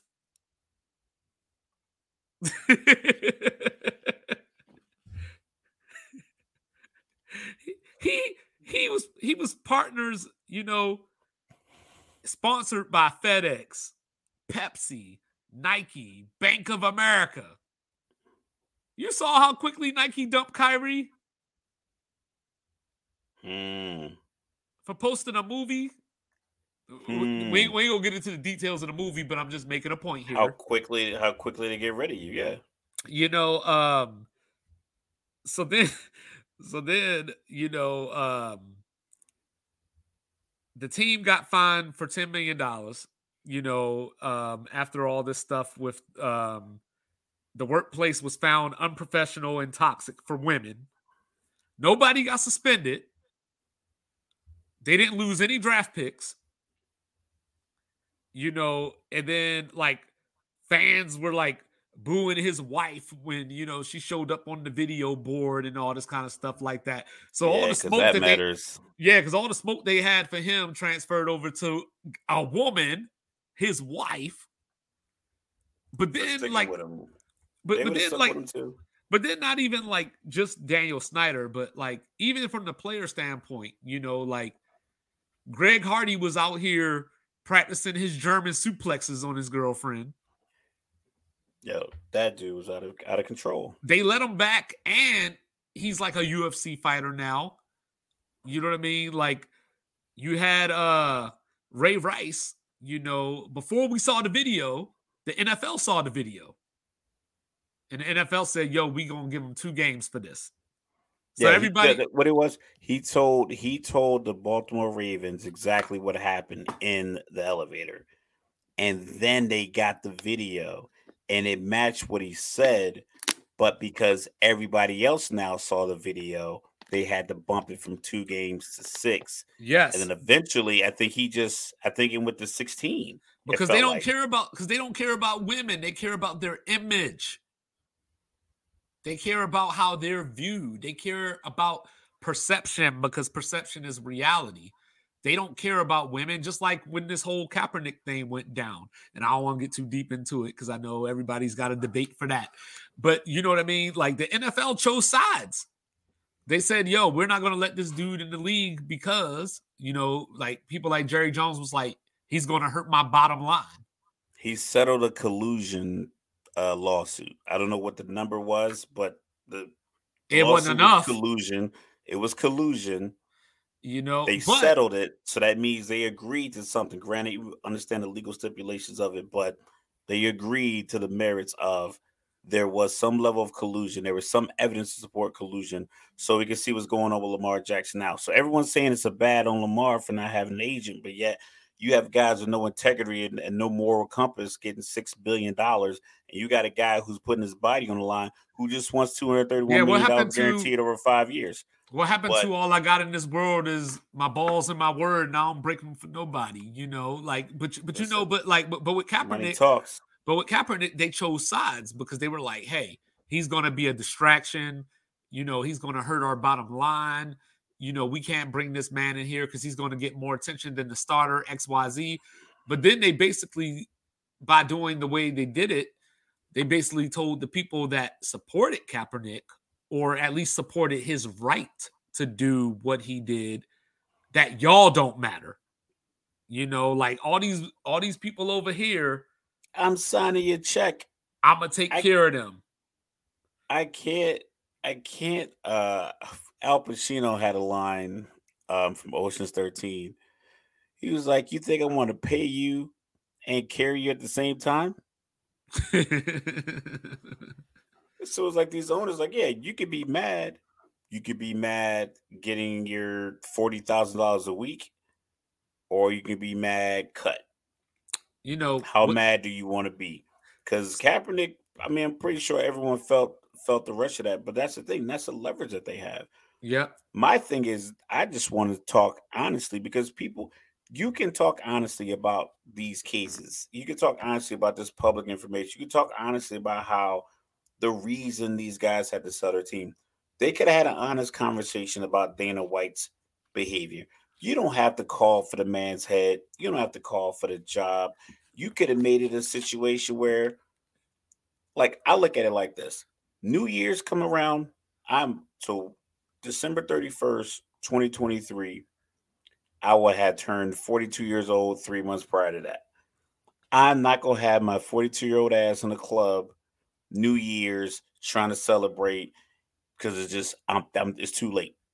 I'll do a house party, a few people, my kids, some champagne, maybe a little whiskey, and we're chilling. Well, you know, like they could like have, they could have had a conversation about, yo, you too old to be in a club, and your behavior is indicative of that. They could have said, hey, you shouldn't have done this, but the, the conversation could have been had, but they didn't have the conversation at all. See, Daniel Snyder, you know, he got that thing, he got that FU money, right? So, like, so all those things that I was talking about earlier, you know, I just stumbled upon my notes again, you know, and so Tiffany Johnston, you know, who worked started working for the team in 2002. She was a cheerleader for eight years, and then she became a marketing manager. Talk about a come up, right? But um, you know, uh, allegedly, you know, he put his hand all on her thighs at a team dinner, and you know, tried to push her into the limousine. Like he had his hand on her her back and like was pushing her into the lower in her lower back. But then the House Oversight Committee, this is the government now the House Oversight Committee told the Federal Trade Commission that the team may have engaged in potentially unlawful financial conduct. So the NFL looked into that. You know, so he got called to the carpet in Congress and told them no, first of all, you know, and then eventually decided to appear virtually. So, like, y'all can catch me on Zoom. You know, I'm not coming up to Madison Ave. You know what I'm saying? So that's I am one. not I am not dealing with the feds. He has that kind of money. Like, yeah, I'm not yeah. I'm kind of... So so back on October 18th, now we're more current. So back on October 18th last year, um Irsay from the Colts, Jim Irsay of all people, you know, stepped out of rank, if you will, talking mm-hmm. about that he thought that they had merit to remove Snyder from his position you know, and then that's when the whole like, you know, um Snyder came out and was like, yo, I got the dirt, you know, all this kind of stuff like that. So when they played Green Bay the week after that, you know, fans were in the stands screaming, sell the team, sell the team, sell the team, you know, and all this kind of stuff like that. So Sarver, back to Sarver for a second. So the NBA ended up fining him $10 million and suspended him for a year, you know, where he couldn't show up to the facility, he couldn't represent the Suns or the Mercury anywhere, you know. And I'm like, yo, I'll give you 10 million if I walk away with 4 billion. How do you tell? and and and that's another thing. My mom used to call me Mr. Logical. How on earth are you going to tell a man who owns a team you're done for a year? So this man's supposed to ignore the major cash tax liability, his responsibility for a whole year. Yeah. Stop it. Stop yeah. it. Like they, should have they should have just said we find him but, and that's but it. Because but even with Donald Sterling, you can't suspend me for my money. You can't. It's my money. You can't tell me I can't manage my money. You can't suspend me from my own bank account if I bought it. It's my team. They can say whatever they want. You want to know how? You want to know how bogus that statement is? This guy had a Ponzi scheme, and he ended up buying uh, the New York Islanders or something like that. He gave him fake documents. They gave him a real document saying he owned the team. The NHL had to essentially make a deal with him to release the team and he would say I would do less prison time because those documents said he owned the team, even though he didn't give him a dime. He told him some bank in Boston was supposed to give him $85 million. He had the team, he was making decisions, he owned the team. So you get a guy who you're gonna suspend and find, yeah, you find him $10 million. You didn't suspend him from shit. He was I don't know why you even get on TV. tell me that. It's like telling me, hey, you suspended from your your your your college classes. I'm like, I got the app hey. on my phone. I'm going to school. Like, stop it. He I'll, was out here I'll flashing the. Fine. He was out here flashing the uh, the Usher bucks. Yo, it's ridiculous. So so so like, and that's what got me about Sterling because way before this incident ever happened, you know, back when Baron Davis was a Clipper, you know, people were accusing him of shady practices with his properties, you know, that he didn't want to sell to minorities and, you know, were doing these things. And I remember when the whole thing came out that um, it was a potential that he may have to sell the team. Uh, I believe it was Mark Cuban came out and was talking about like this is a slippery slope when you start trying to take teams from people. So it was like, yo, what you got going on in your closet? And then guess what? The Mavericks went under investigation for how they treated women. Shocking. You know what I mean? Like he was trying to protect himself because these dudes, these dudes all know each other. You know, they do dinners. I don't know if they're friends in the traditional sense of being they're friends. probably not friends, but they're, they're peers. Frenemies. They're frenemies. They're, yeah, they're peers. They you know, buy they, a bigger yacht when a new guy gets a yacht. Like they yeah, do petty stuff like that. They, they yeah. know what's going on. You know what I mean? Yeah. And and and you know what I mean. So for him to say that, and then like I said, and then when his team got investigated, there was actually some findings and you know like they had to do all these trainings and all that kind of stuff like that to you know i guess get back in good standing with the league or whatever so you know it's just one of those things where like sports is a dirty dirty place yeah the locker room mentality doesn't stop um in the basement where the showers and the and the actual lockers are it extends throughout the building you have former players, you have rich guys, you got frat guys, you just have testosterone, you have bravado, you just have filthy, filthy people who behave in such a way where you're at work and you're sexually harassing a coworker. Yeah, they I out here. A, they yeah, out here grabbing them by the. Oh, never mind. That was the president. Yeah, yeah. I, I talked to a cheerleader on, on a deployment. Uh, one of the cheerleaders from the Houston Texans. I was sitting down talking. So I'm thinking, all right, you are cheerleader. Even if you only cheer for the home games, or just maybe the road, maybe do both. So you got oh, this one is a 16 game season. I'm thinking they were getting 100 grand, 120, like they were. Yeah, she said they get like 40,000, 45,000. They had a they had to sign some kind of agreement not to have a relationship with the players on the team. Meanwhile, they put them on an airplane and flew them out to UAE just to sit and watch the Super Bowl with some troops. I'm like, you're not paying them enough to even do that. She's like, they, they gave us per diem, and then somebody brought McDonald's or whatever the case may be. So, so according to NBC Sports, you know, this is as of September 11th of last year. According to NBC Sports, cheerleaders on average in the NFL make $150 a game which equates to 22,500. 100 how many dollars a game? $150 a game. That math so, not bad. Yeah, I'm just going that's what it says, you know, in this article on NBC Sports. What? So so 150 you know times 16 under the old system yeah, sports group looking up cheerleader salaries. Hey, you know, because I mean, you know, you brought it up. Out of real. No, you yeah. you had yeah, you had brought it up, and I thought in the past I had heard twenty five. You know, there's some that like get paid like for real, like you know, like the the celebrity ones. So like Teri Hatcher from like Desperate Housewives, and you know Lisa, you know Lisa Guerrero made some good money as cheerleaders, but according to this, on average, they make about twenty two thousand five hundred. Yeah, it it it ranges. I got one here that says uh, the water boy makes fifty three thousand. That's wild.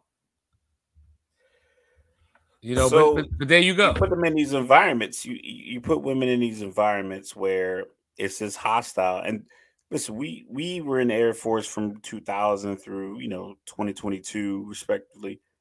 Uh, we had our own scandal that occurred in 2011 that they had to reshape between 2011 and 2013 when we were in Korea. Remember in Korea when we were deployed to Korea, 2012 into 2013, Japan was locked down for all of their nefarious behaviors with the the Marines and the and the military members there.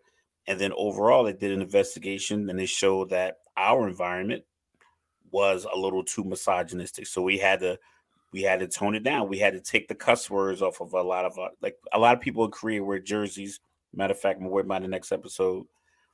And they would have just all kinds of stuff on it, some cuss words, whatever the case may be. People write on the walls. So we you had to make a culture shift, but it would had to be acknowledged that yo, we have a culture problem. But with these other owners, because of the money, the fact that you could tell Congress I'm not coming. Hillary couldn't or, even do that. Or or you you and then the, the, NBA puts out this message that they suspended this guy his team for a year. It's like, come on, it's ludicrous you have to acknowledge that there is a problem in your organization and you start from square one on how to rebuild the trust. But you could tell if a guy could run a football, if Ray Rice was averaging 4.7 yards a touch, that slap that he gave to his wife would have been a slap on the wrist for him as professionally, but he averaged like 3.1 yards a carry that previous season. You know what's so he, imp- he was no use to any NFL team. You know what's impressive about this whole conversation? we went this whole conversation and didn't even bring up Ben Roethlisberger. allegedly, allegedly. We and then the, the, guy, the guy who got a two hundred thirty million dollar contract. Yeah, allegedly. It's like allegedly. I mean, but that's the thing. Houston was paying for his hotels. The team was. Yeah. And yeah. then they shipped them off and got him 230 million. So you know, Ladies, while protect yourselves out there. Men, protect yourself by being smarter. While their get, leadership get was wise. running around, while their leadership was running around saying that uh the inmates were running the asylum, you know. yeah. No, he said inmates were running the prison. Or oh, the, the prison, phrase, the prison, the yeah, inmates running and that's the prison. Thing. Inmates running the asylum is the accepted right adage because it's saying like the inmates, you know, yeah, yeah, yeah. crazies, not right. the prisoners. So you know, right. some some people just out of touch. Just some on things, purpose. You know, who knows? But you know, I, I alluded to it in the intro. In the Western Conference, uh, the NBA, we have five teams vying for four spots. Technically six, but I didn't count Utah because they lost their last four out of five, and I feel like they're doing the thing now that like we expected Danny Ainge to do. So I'm not including Utah in this conversation. But we have the Minnesota Timberwolves. This is as of last night. New Orleans is playing Denver right now. And I'll give you a quick score check real quick. So the Pelicans are at Denver right now, 42 to 32 in the second quarter with 443 left. The Pelicans are winning. So coming into tonight, you know, you have Minnesota at seven, the Pelicans at eight, Lakers at nine, OKC at 10, with the Dallas Mavericks sitting at number 11. So, Raf, simple and plain, which one of those teams that I named are not getting into the play in? The Mavericks. Ooh, tell me more. The Mavericks are just they they made the trade for Kyrie. Kyrie's a great talent. But the the trade that they made for Kyrie needed to happen in December. So him and Luka could figure out, you know, we both can be great. The same way Carmelo and AI both averaged like 30 that year, close like 29 each or 27, 29, something somewhere in that range. But it took some time. I think if they would have made that trade a little earlier, maybe early January, just made a bigger splash. Or well, you, you brought up baseball, how like once the teams hit a certain point, they start selling assets. Why, why don't why don't the NBA team? Why do they wait to the trade deadline? Because you can get hot in the NBA. You could just simply you can go eight out of ten. Like Milwaukee went 16 in a row. if we look at the last 10 for the Grizzlies, the Grizzlies had all that drama going on. They're the two yeah. seed. They're eight two in their last 10. So yeah, right. you can do that in NBA. Right when I said that, Kyrie popped up on your screen back there. yeah, that's my guy. I mean, this is this is the game one of the playoffs with Brooklyn and uh Boston last year.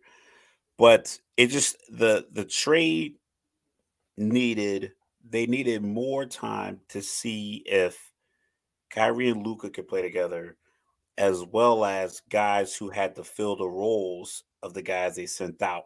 Can they fill those roles? Because you if you make that trade a little earlier, maybe you see if it works. Maybe last all season when everyone was writing them off.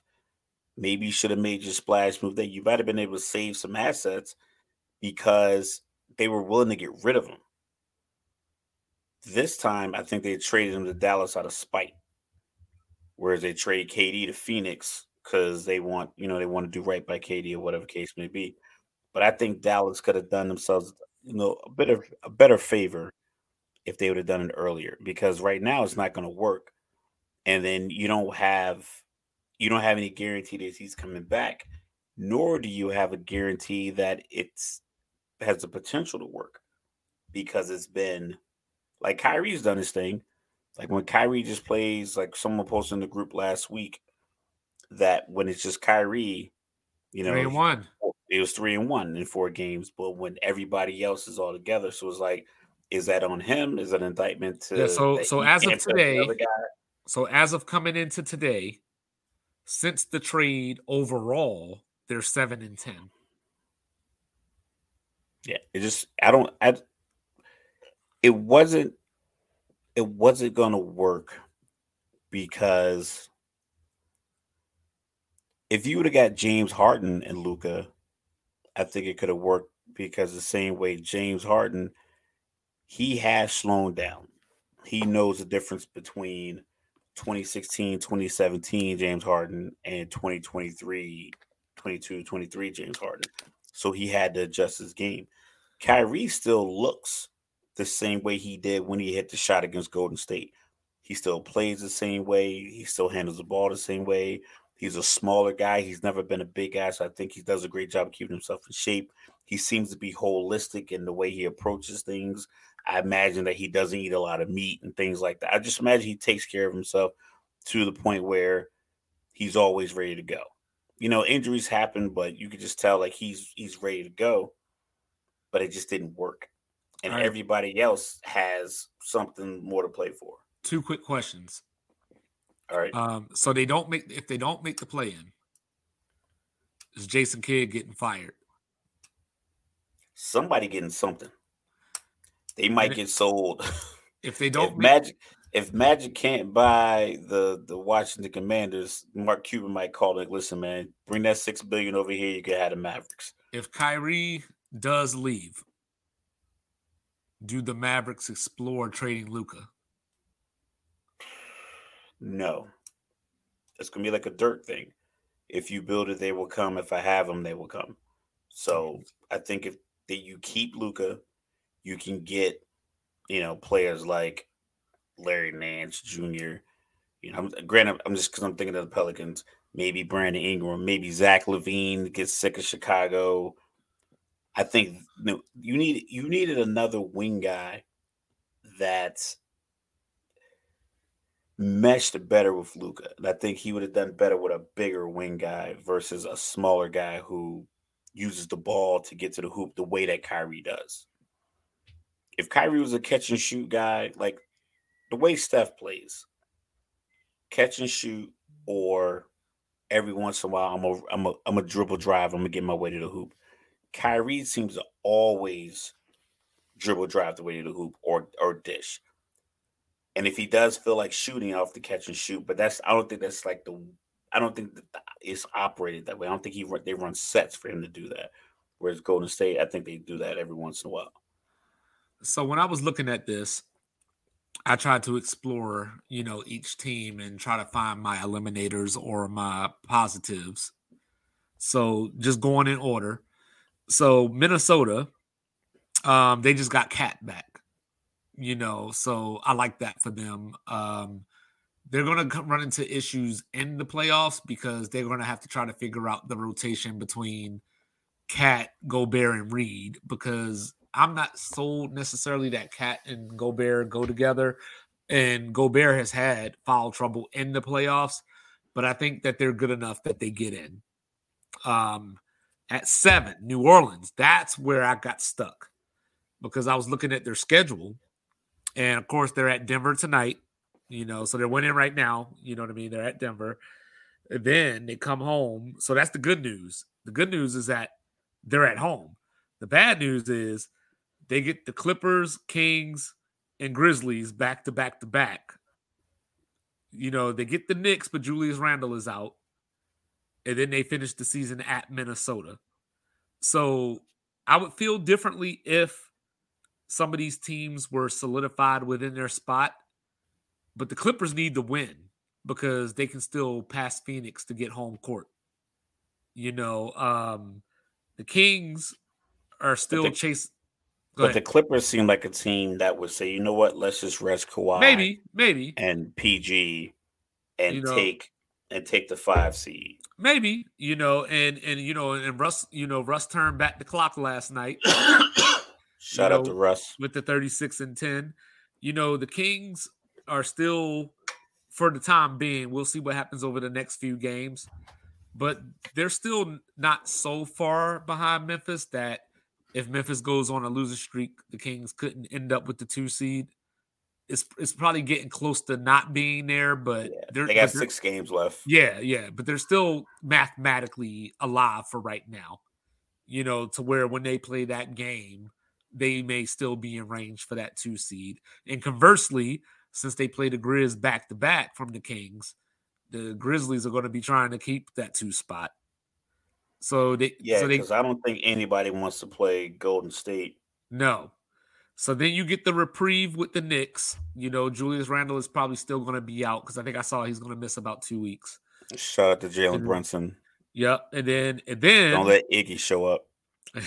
and Jalen Brunson got his college teammate back. So you know, like Josh Hart, my guy. I was the one Josh Hart stand in college you know. But but uh, but then at Minnesota at the end of the season, that game could, depending on how all this shakes out, that game could be for the play in. One of those two teams, like the winner gets in. You know, so so I don't like the Pelicans. That? that? was uh Minnesota and, and the Pelicans. So I don't like the Pelicans schedule. That's my knock against them. You know, the Lakers, they just got LeBron back. So you ain't gonna paint that into a negative. You know, and yo, that guy. Did you hear what? Uh, what's the guy? One of his teammates said it in an interview. To ask him like, how was it like having LeBron back? He was like, it's tough. It's different because he plays different.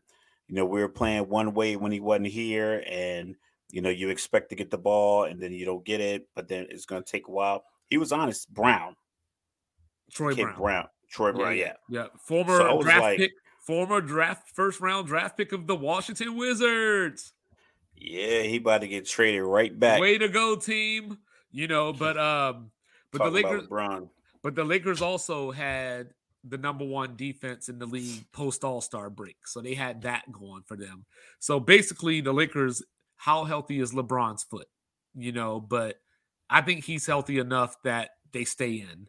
Like uh OKC, is the tank in the tank. You know, they've they've lost a few games since we had that conversation. We talked about the sports reports disorder curse. You yeah, know, they won last night. yeah, they did pull out. They did pull out a one point win last night. So I think they but, reversed the curse. But what but what scares me about them, as far as these last few games, they still been sitting Shai. You know, he still has this abdominal strain or whatever it is. So even this late in the season, they're still sitting him. You know, the good news is Jalen Williams is still balling out, and Giddey's been putting up numbers lately. So I think OKC could hold on. You know, Dallas, you know. So I think I think Luka is done, man. I think Luka and Kyrie can work because in, in a scenario like this, where it's like five games, six games, or whatever the case may be, both of them can win you a game you know, within a five, six game sample size. both of them are able to win a game for you. Now, where's Zion in this conversation? Is he going to come back before the season is over? I Probably saw that not. he's I saw that he's doing some workouts. You know, he's getting back on the court. So blindly throwing crap at the wall. I'm gonna say New Orleans is the odd team out. How? How are you gonna get Dallas to make up two games when they have no continuity? They're three and seven in the last. Because none 10. of these teams are good. But it's not about being good. You know, at least, these... at least, at least New Orleans knows to give the ball to. England no, I know, but think about this. Like, so, so the Bulls, so, so the Lakers beat the Bulls last night. You know, but the prior game they lost to the Bulls. True. So the, the Lakers the are the type of team. The Mavericks lost twice to the Hornets to the Hornets last yes. week. So, so, so, hey, they got buried by Dennis Smith first of all you know, former first round draft pick. But True but no, but but but, but the so Lakers that means the they don't make team, any adjustments. They didn't make any adjustments to beat the Hornets. The I know Lakers they hot the they have young talent. The Lakers are the type of team. The, the way this season has gone, the Lakers can lose to anybody. They could beat anybody. You know, so they're like the ultimate wild card. Yeah, okay. that's what at 38 and 38. Yeah, yeah, exactly. So so OKC but Dallas is 37 so, and 40 with Kyrie and Luka Doncic on your team. Now so, think about that. Okay, that's okay. your team. Well, Luka missed some team. games too. Luka yeah, but they played six. Yeah, he missed some games, but they weren't that hot before. That's true. Before. That's true. So it's like there's no continuity with Dallas. Well, it's OKC. Just, OKC is, is the tank in the don't tank. know any better. No, they you don't. Know. I think I think they're gonna be in by virtue of the fact that Dallas is just going to fall out. I think they have young guys who play hard, and like I said, like I said on on Monday, if they happen to lose two or three in a row and it's a wrap, I don't think it's a loss for their season because they can build on it. But I think if they get into the play-in or even get into the first round of playoffs, I think it's also still beneficial because the expectation isn't for them to get to the second round of the playoffs. I don't think you looked at that team after Chet Holmgren got his injury and say, you know what, we are a second round. We can get to the Western Conference Finals. I don't think anyone looked at the team that way. So, so, getting to the playoffs, I think they got a shot. All right. So looking at o- Dallas doesn't. So looking at OKC schedule, they're at Indiana. Win. They get Phoenix. Win. Ooh. Easy money sniper. You hear that, right? Yeah, yeah like then they go to Golden State. They host Utah, so that should be a win. And then they close with Memphis. So this is what they got. So right now they are what was their record? Like 30. So let me pull it up real quick so I get the math right. Right, right now, you... I got 38 and 39 for the Thunder. So that's uh, their game up on Dallas. That's 77 games that they played. So they got five left. Yeah. They got yeah. Indiana. Got Indiana. I think I think that's a win. Phoenix. Phoenix Sunday at home. Golden State on Utah, the road. Utah. The Grizzlies. And then the Grizzlies. So the, the Grizzlies, Grizzlies might be clinched by then. They're clinched. So you're playing backups. The Jazz are done. You're playing backups. You're playing THT. He dropped 41 other night, but they're done. But see, so but I like I like two wins. But I like Dallas' schedule too because you know they. But Dallas, you would have liked their schedule with the two games versus the Hornets. That's true. But that's the thing. But, There's no continuity. But they go There's... to Miami. They they go to Miami. They come home for Atlanta, or I'm sorry, they go to Atlanta. Atlanta. Then they host Sacramento, who's probably going to be locked into their spot by then. Okay.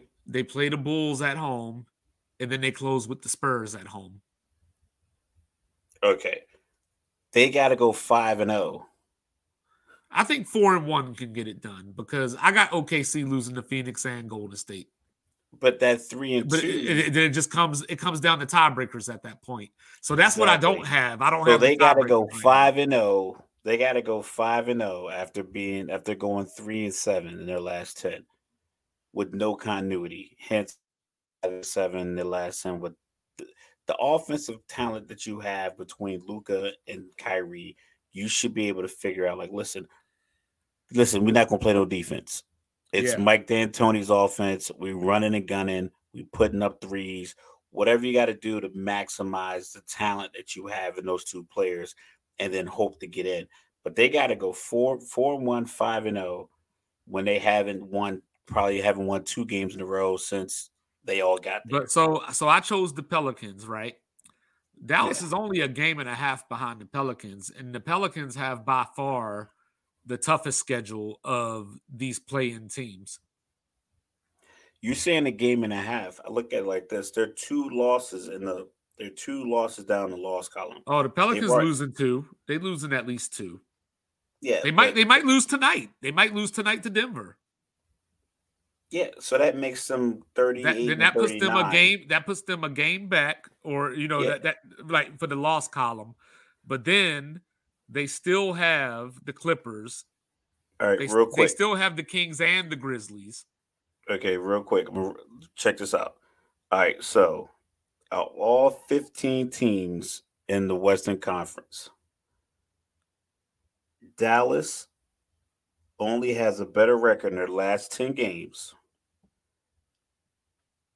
Portland, San Antonio, and they have the same 10 game record as the Rockets. Uh huh. So, with that being said, where is the spark going to come to get them on a four or five game win streak? I That's the they, thing. I think these teams that have no pressure, it's pressure on Dallas to figure out. Because if this doesn't work, it's like this. Like the, the whole phrase playing with house money. Right. I went to Vegas 2019. I won like two thousand dollars. So every bet that I was making after we after we won initial, we took a me and my friends, we took 60 bucks, we turned into 960 bucks. And then I went back the next day, I won like maybe 1200 more on my own with like the money that we had, whatever, double that. Right. So I'm at the table, I'm making whatever bets I want to make. If you show up with your hundred and like, yo, this is all big gambling today, you got your hundred. You're not making the same bets as me because I got two thousand off of the house. Mm-hmm. OKC is playing with house money because it's like you get experience for your guys. And if they don't make the playoffs, they don't make the playoffs. So there's no pressure of them walking onto the floor of if I don't make this, if we don't win this game, our coach is fired. Uh, my second, my first or second star could be leaving or get traded, or you know, the owner could potentially entertain the idea of selling the team. All of that's on the table realistically with Dallas if they don't go into the playoffs and make a splash. Definitely. Okay, OKC is like, all right, cool. You can wear the Kobe's tonight. You're gonna wear these Jordans. Hey man, I think I'm gonna wear these Kyries, and then you go put them on. You go play basketball. you just go play. Like there's literally no one's looking for you to make it to nine, eh, seven, or eight. We're the only people talking about OKC. Well, I think. Well, I think Kyrie twice in one have, week. Well, I think Kyrie and Luka have shown that they respond well to pressure. I mean, Kyrie did come back from three one. He was along for that ride as well, but not together. And no, no, you no, they, they not together. But just last year, you know, Luka was down to Phoenix, and he had to go win that game seven on the road. You know, yeah, like, but he had three, four other guys that knew their role, and he knew they knew their role. This well, Jason guy, Kidd, Kyrie, Jason Kidd need to give uh, Christian Wood some more minutes. Exactly. So like you don't even know who's gonna play minutes. You got a talented guy. No, I'm, I'm literally going. That's what I'm saying. Of, yeah, I'm, literally going off of not you, but I'm talking about. No, no, I know, I know, yeah. I know. But but but I'm just saying. I just think that both of those players can win you a game. You know, um, outside of Ingram, I don't know if there's anybody on New Orleans that can win a must-win game. Like just put the yeah, team on the back and that, win a must-win game. And if you I throw Zion in there you know, then you get the chemistry issues there. Yeah, but I think the coach and the players have a synergy that will get them a win. I think the coaches and the players maybe were they they they, they were on the they're, grind they're together last four, year. They're six and four in their last ten, but before that, they lost like four out of five. Yeah, but they because I think they believe they believe in the coach I think they believe in each other, and they went they went through a bit of a grind last year playing Phoenix. They played Phoenix tough. They did. Granted, played tough. Brandon Ingram's been playing like all star caliber basketball for the uh-huh. last ever since the the Lakers traded him. It's quiet because it's New Orleans, right? And you know you have Zion, and Zion's the focus because he's never on the court. Like every time I look up, he got a little new earring and a new jacket on, but never got Jordans on that he's playing in. It's like, I'm, it's unfortunate, but are it's you like, saying how will the re- how are you healthy? And then posting all these videos in social media, and then when the season comes around, you're not healthy no more. It's like, are you saying will the real street clothes please stand up? Yo, people get on Anthony Davis a lot, and I'm like, it's a lot more dudes that miss a lot more time than Anthony Davis. It's crazy that don't perform as well. He's only 22. You know, this is Zion's young. only 22. He's like, yes, he's only 22. You know, this is like he's 16. Flex. he's 16. you know what I'm saying? Like, it's crazy to me, man. Like, you know, so so real quick before we wrap this up. So let's say hypothetically, let's say I'm correct and Dallas gets in. Who's your next team on the chopping block? Dallas gets in? Yeah, like who would you say like who if Dallas gets in, which team is falling out?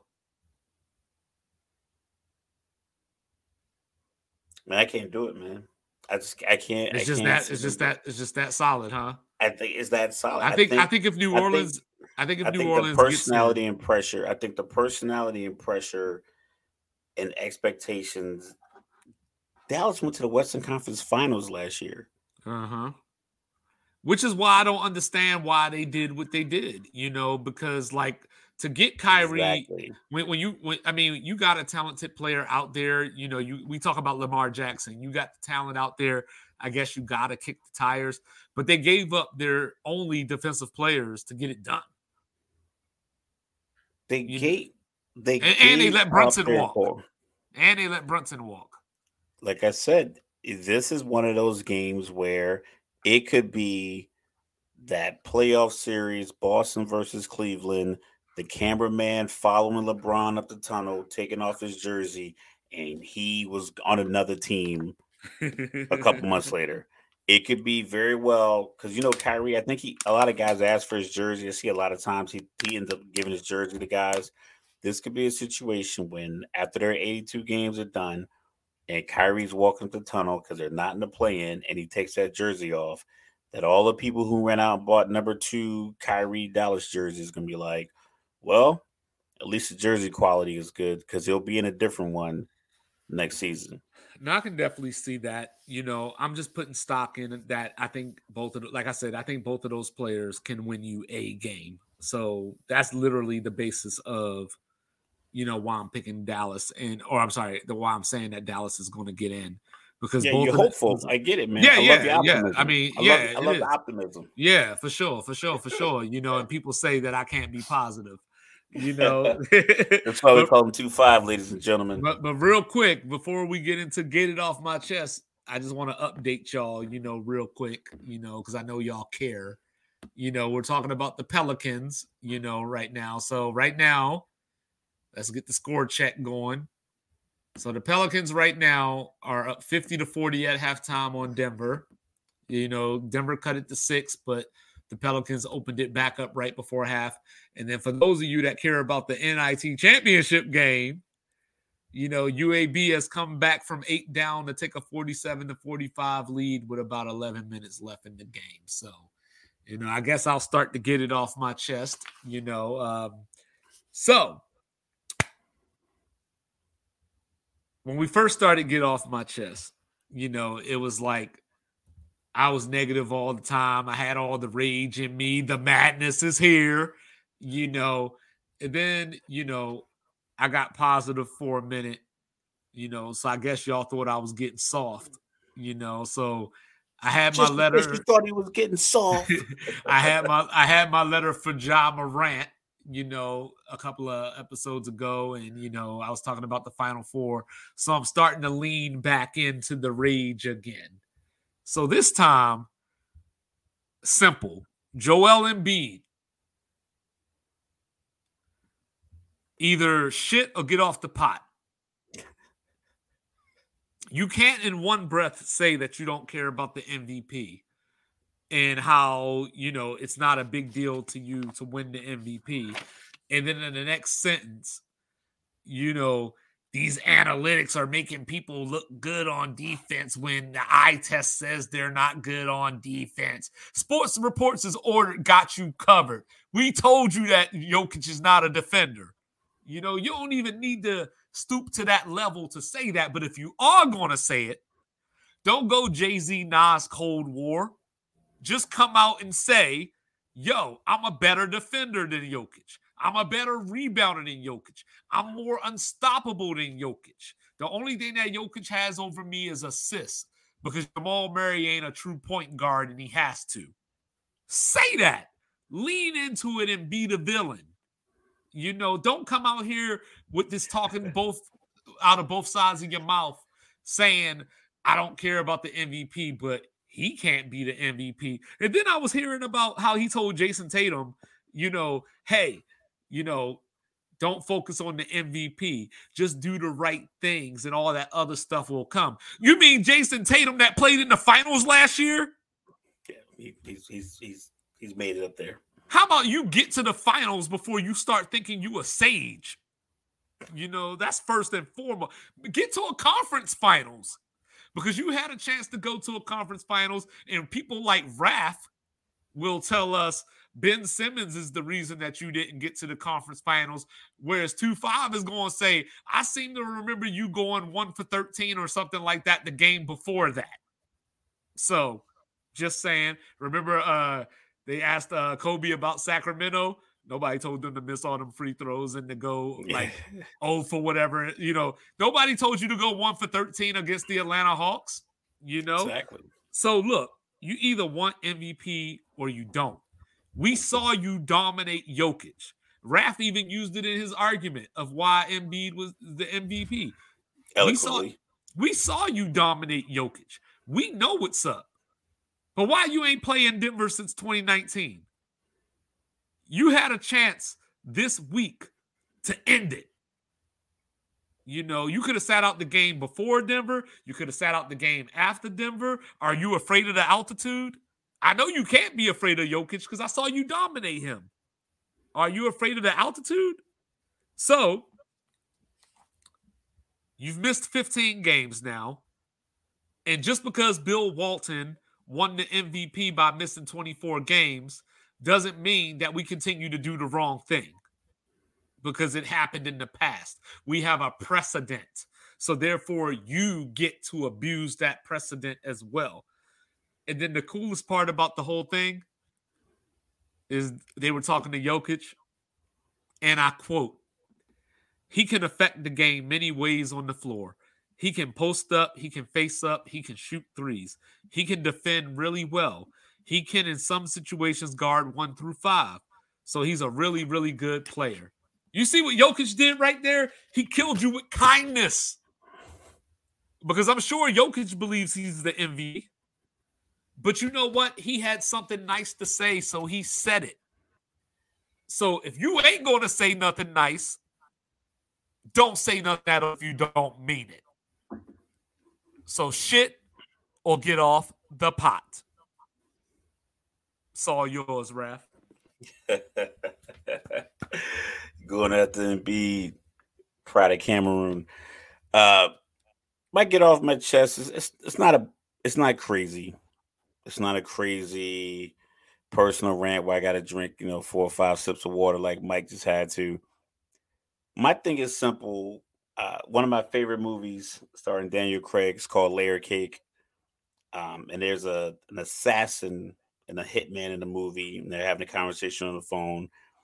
Daniel Craig's character is giving a run around, and he said, "Don't piss in my pocket and tell me it's raining."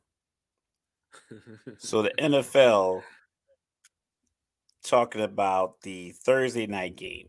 Last year, we all remember that it wasn't good football, quote unquote. The matchups weren't great. I think they were expecting certain teams to be better, and they put these matchups out there on Thursday. They thought the Matt Ryan new team quarterback of the Colts, and then Russell Wilson, new quarterback with the Broncos, was going to be, you know, some, you know, a highlighted game. It wasn't. It wasn't good. A lot of the games were pretty poor. But what else you expecting when guys play on Sunday? They have to pack up, leave town, or whatever case may be, and play another game Thursday night. Then you have commissioners saying stuff like, "There's no data that says a guy teams playing on three days rest have more injuries, but people like the 10 days off afterwards so they can recover.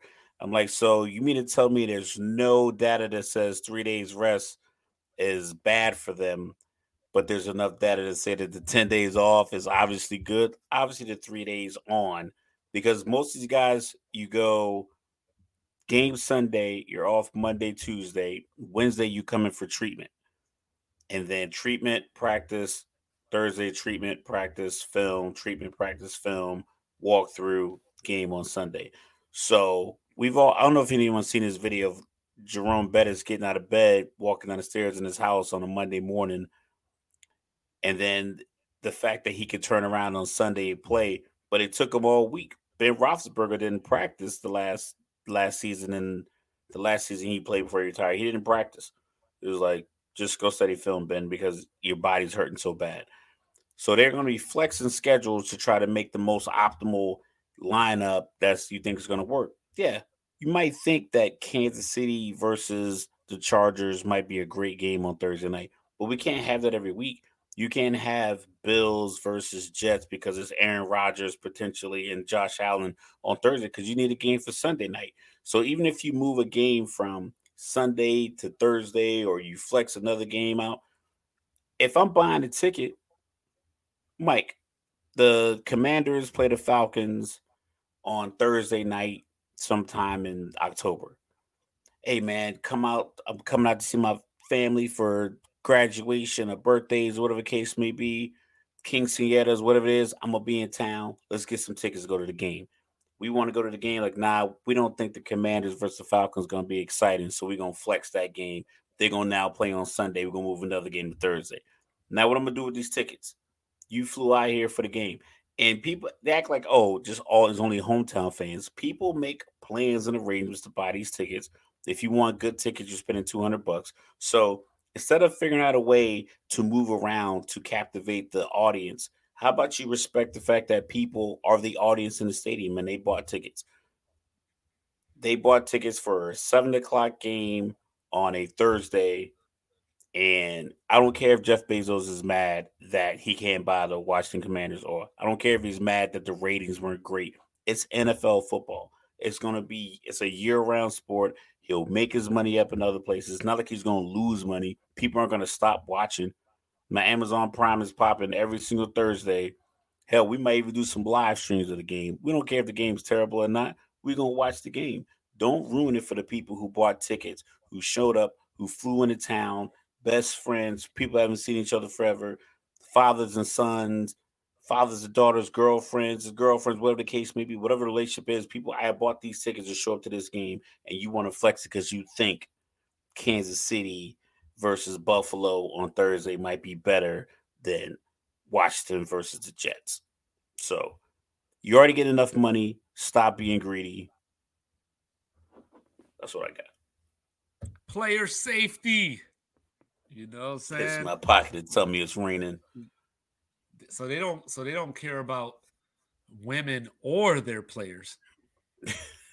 Not at all.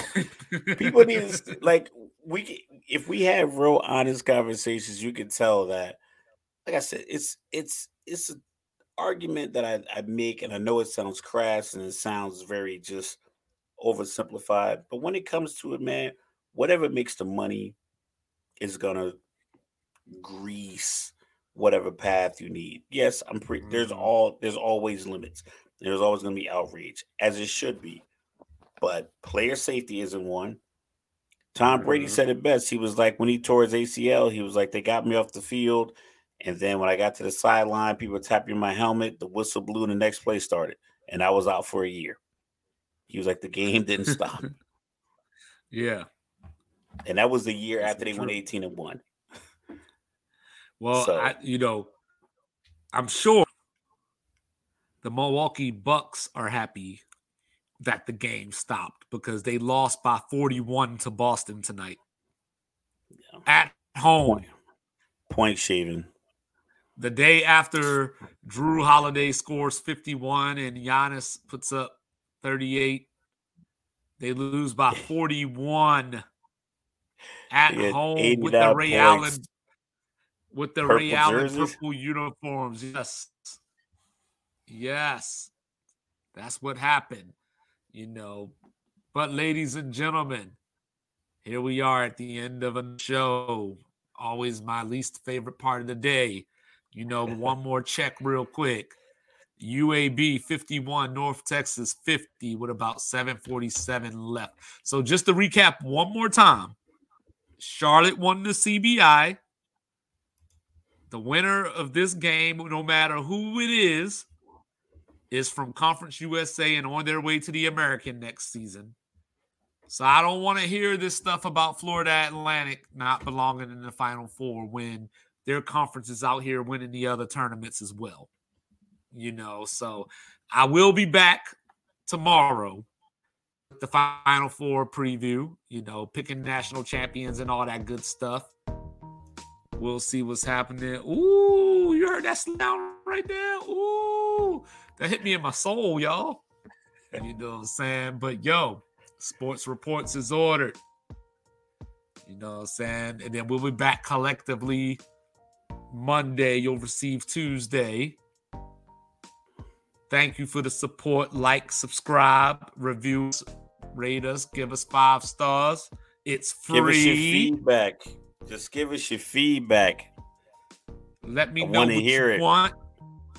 You Find me on Twitter. Feel my wrath.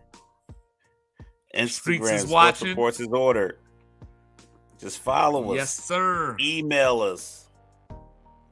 We're you know on 24 7. One of these days, I might even give you my phone number. You know what I'm saying? Whoa, whoa, whoa, whoa, whoa. Calm down. Just hit me Calm in. down. I mean, don't don't don't Tim Tebow we'll me though. We'll get you. we'll get a Google phone number. We'll get a Google. You know what I'm saying? Don't Tim Tebow me though. Like you know what I'm saying. But yo, yeah, we be back. Hope you enjoyed the show. Thanks for the support. You know what I'm saying? Love you, America. And we, we out. out. Yes.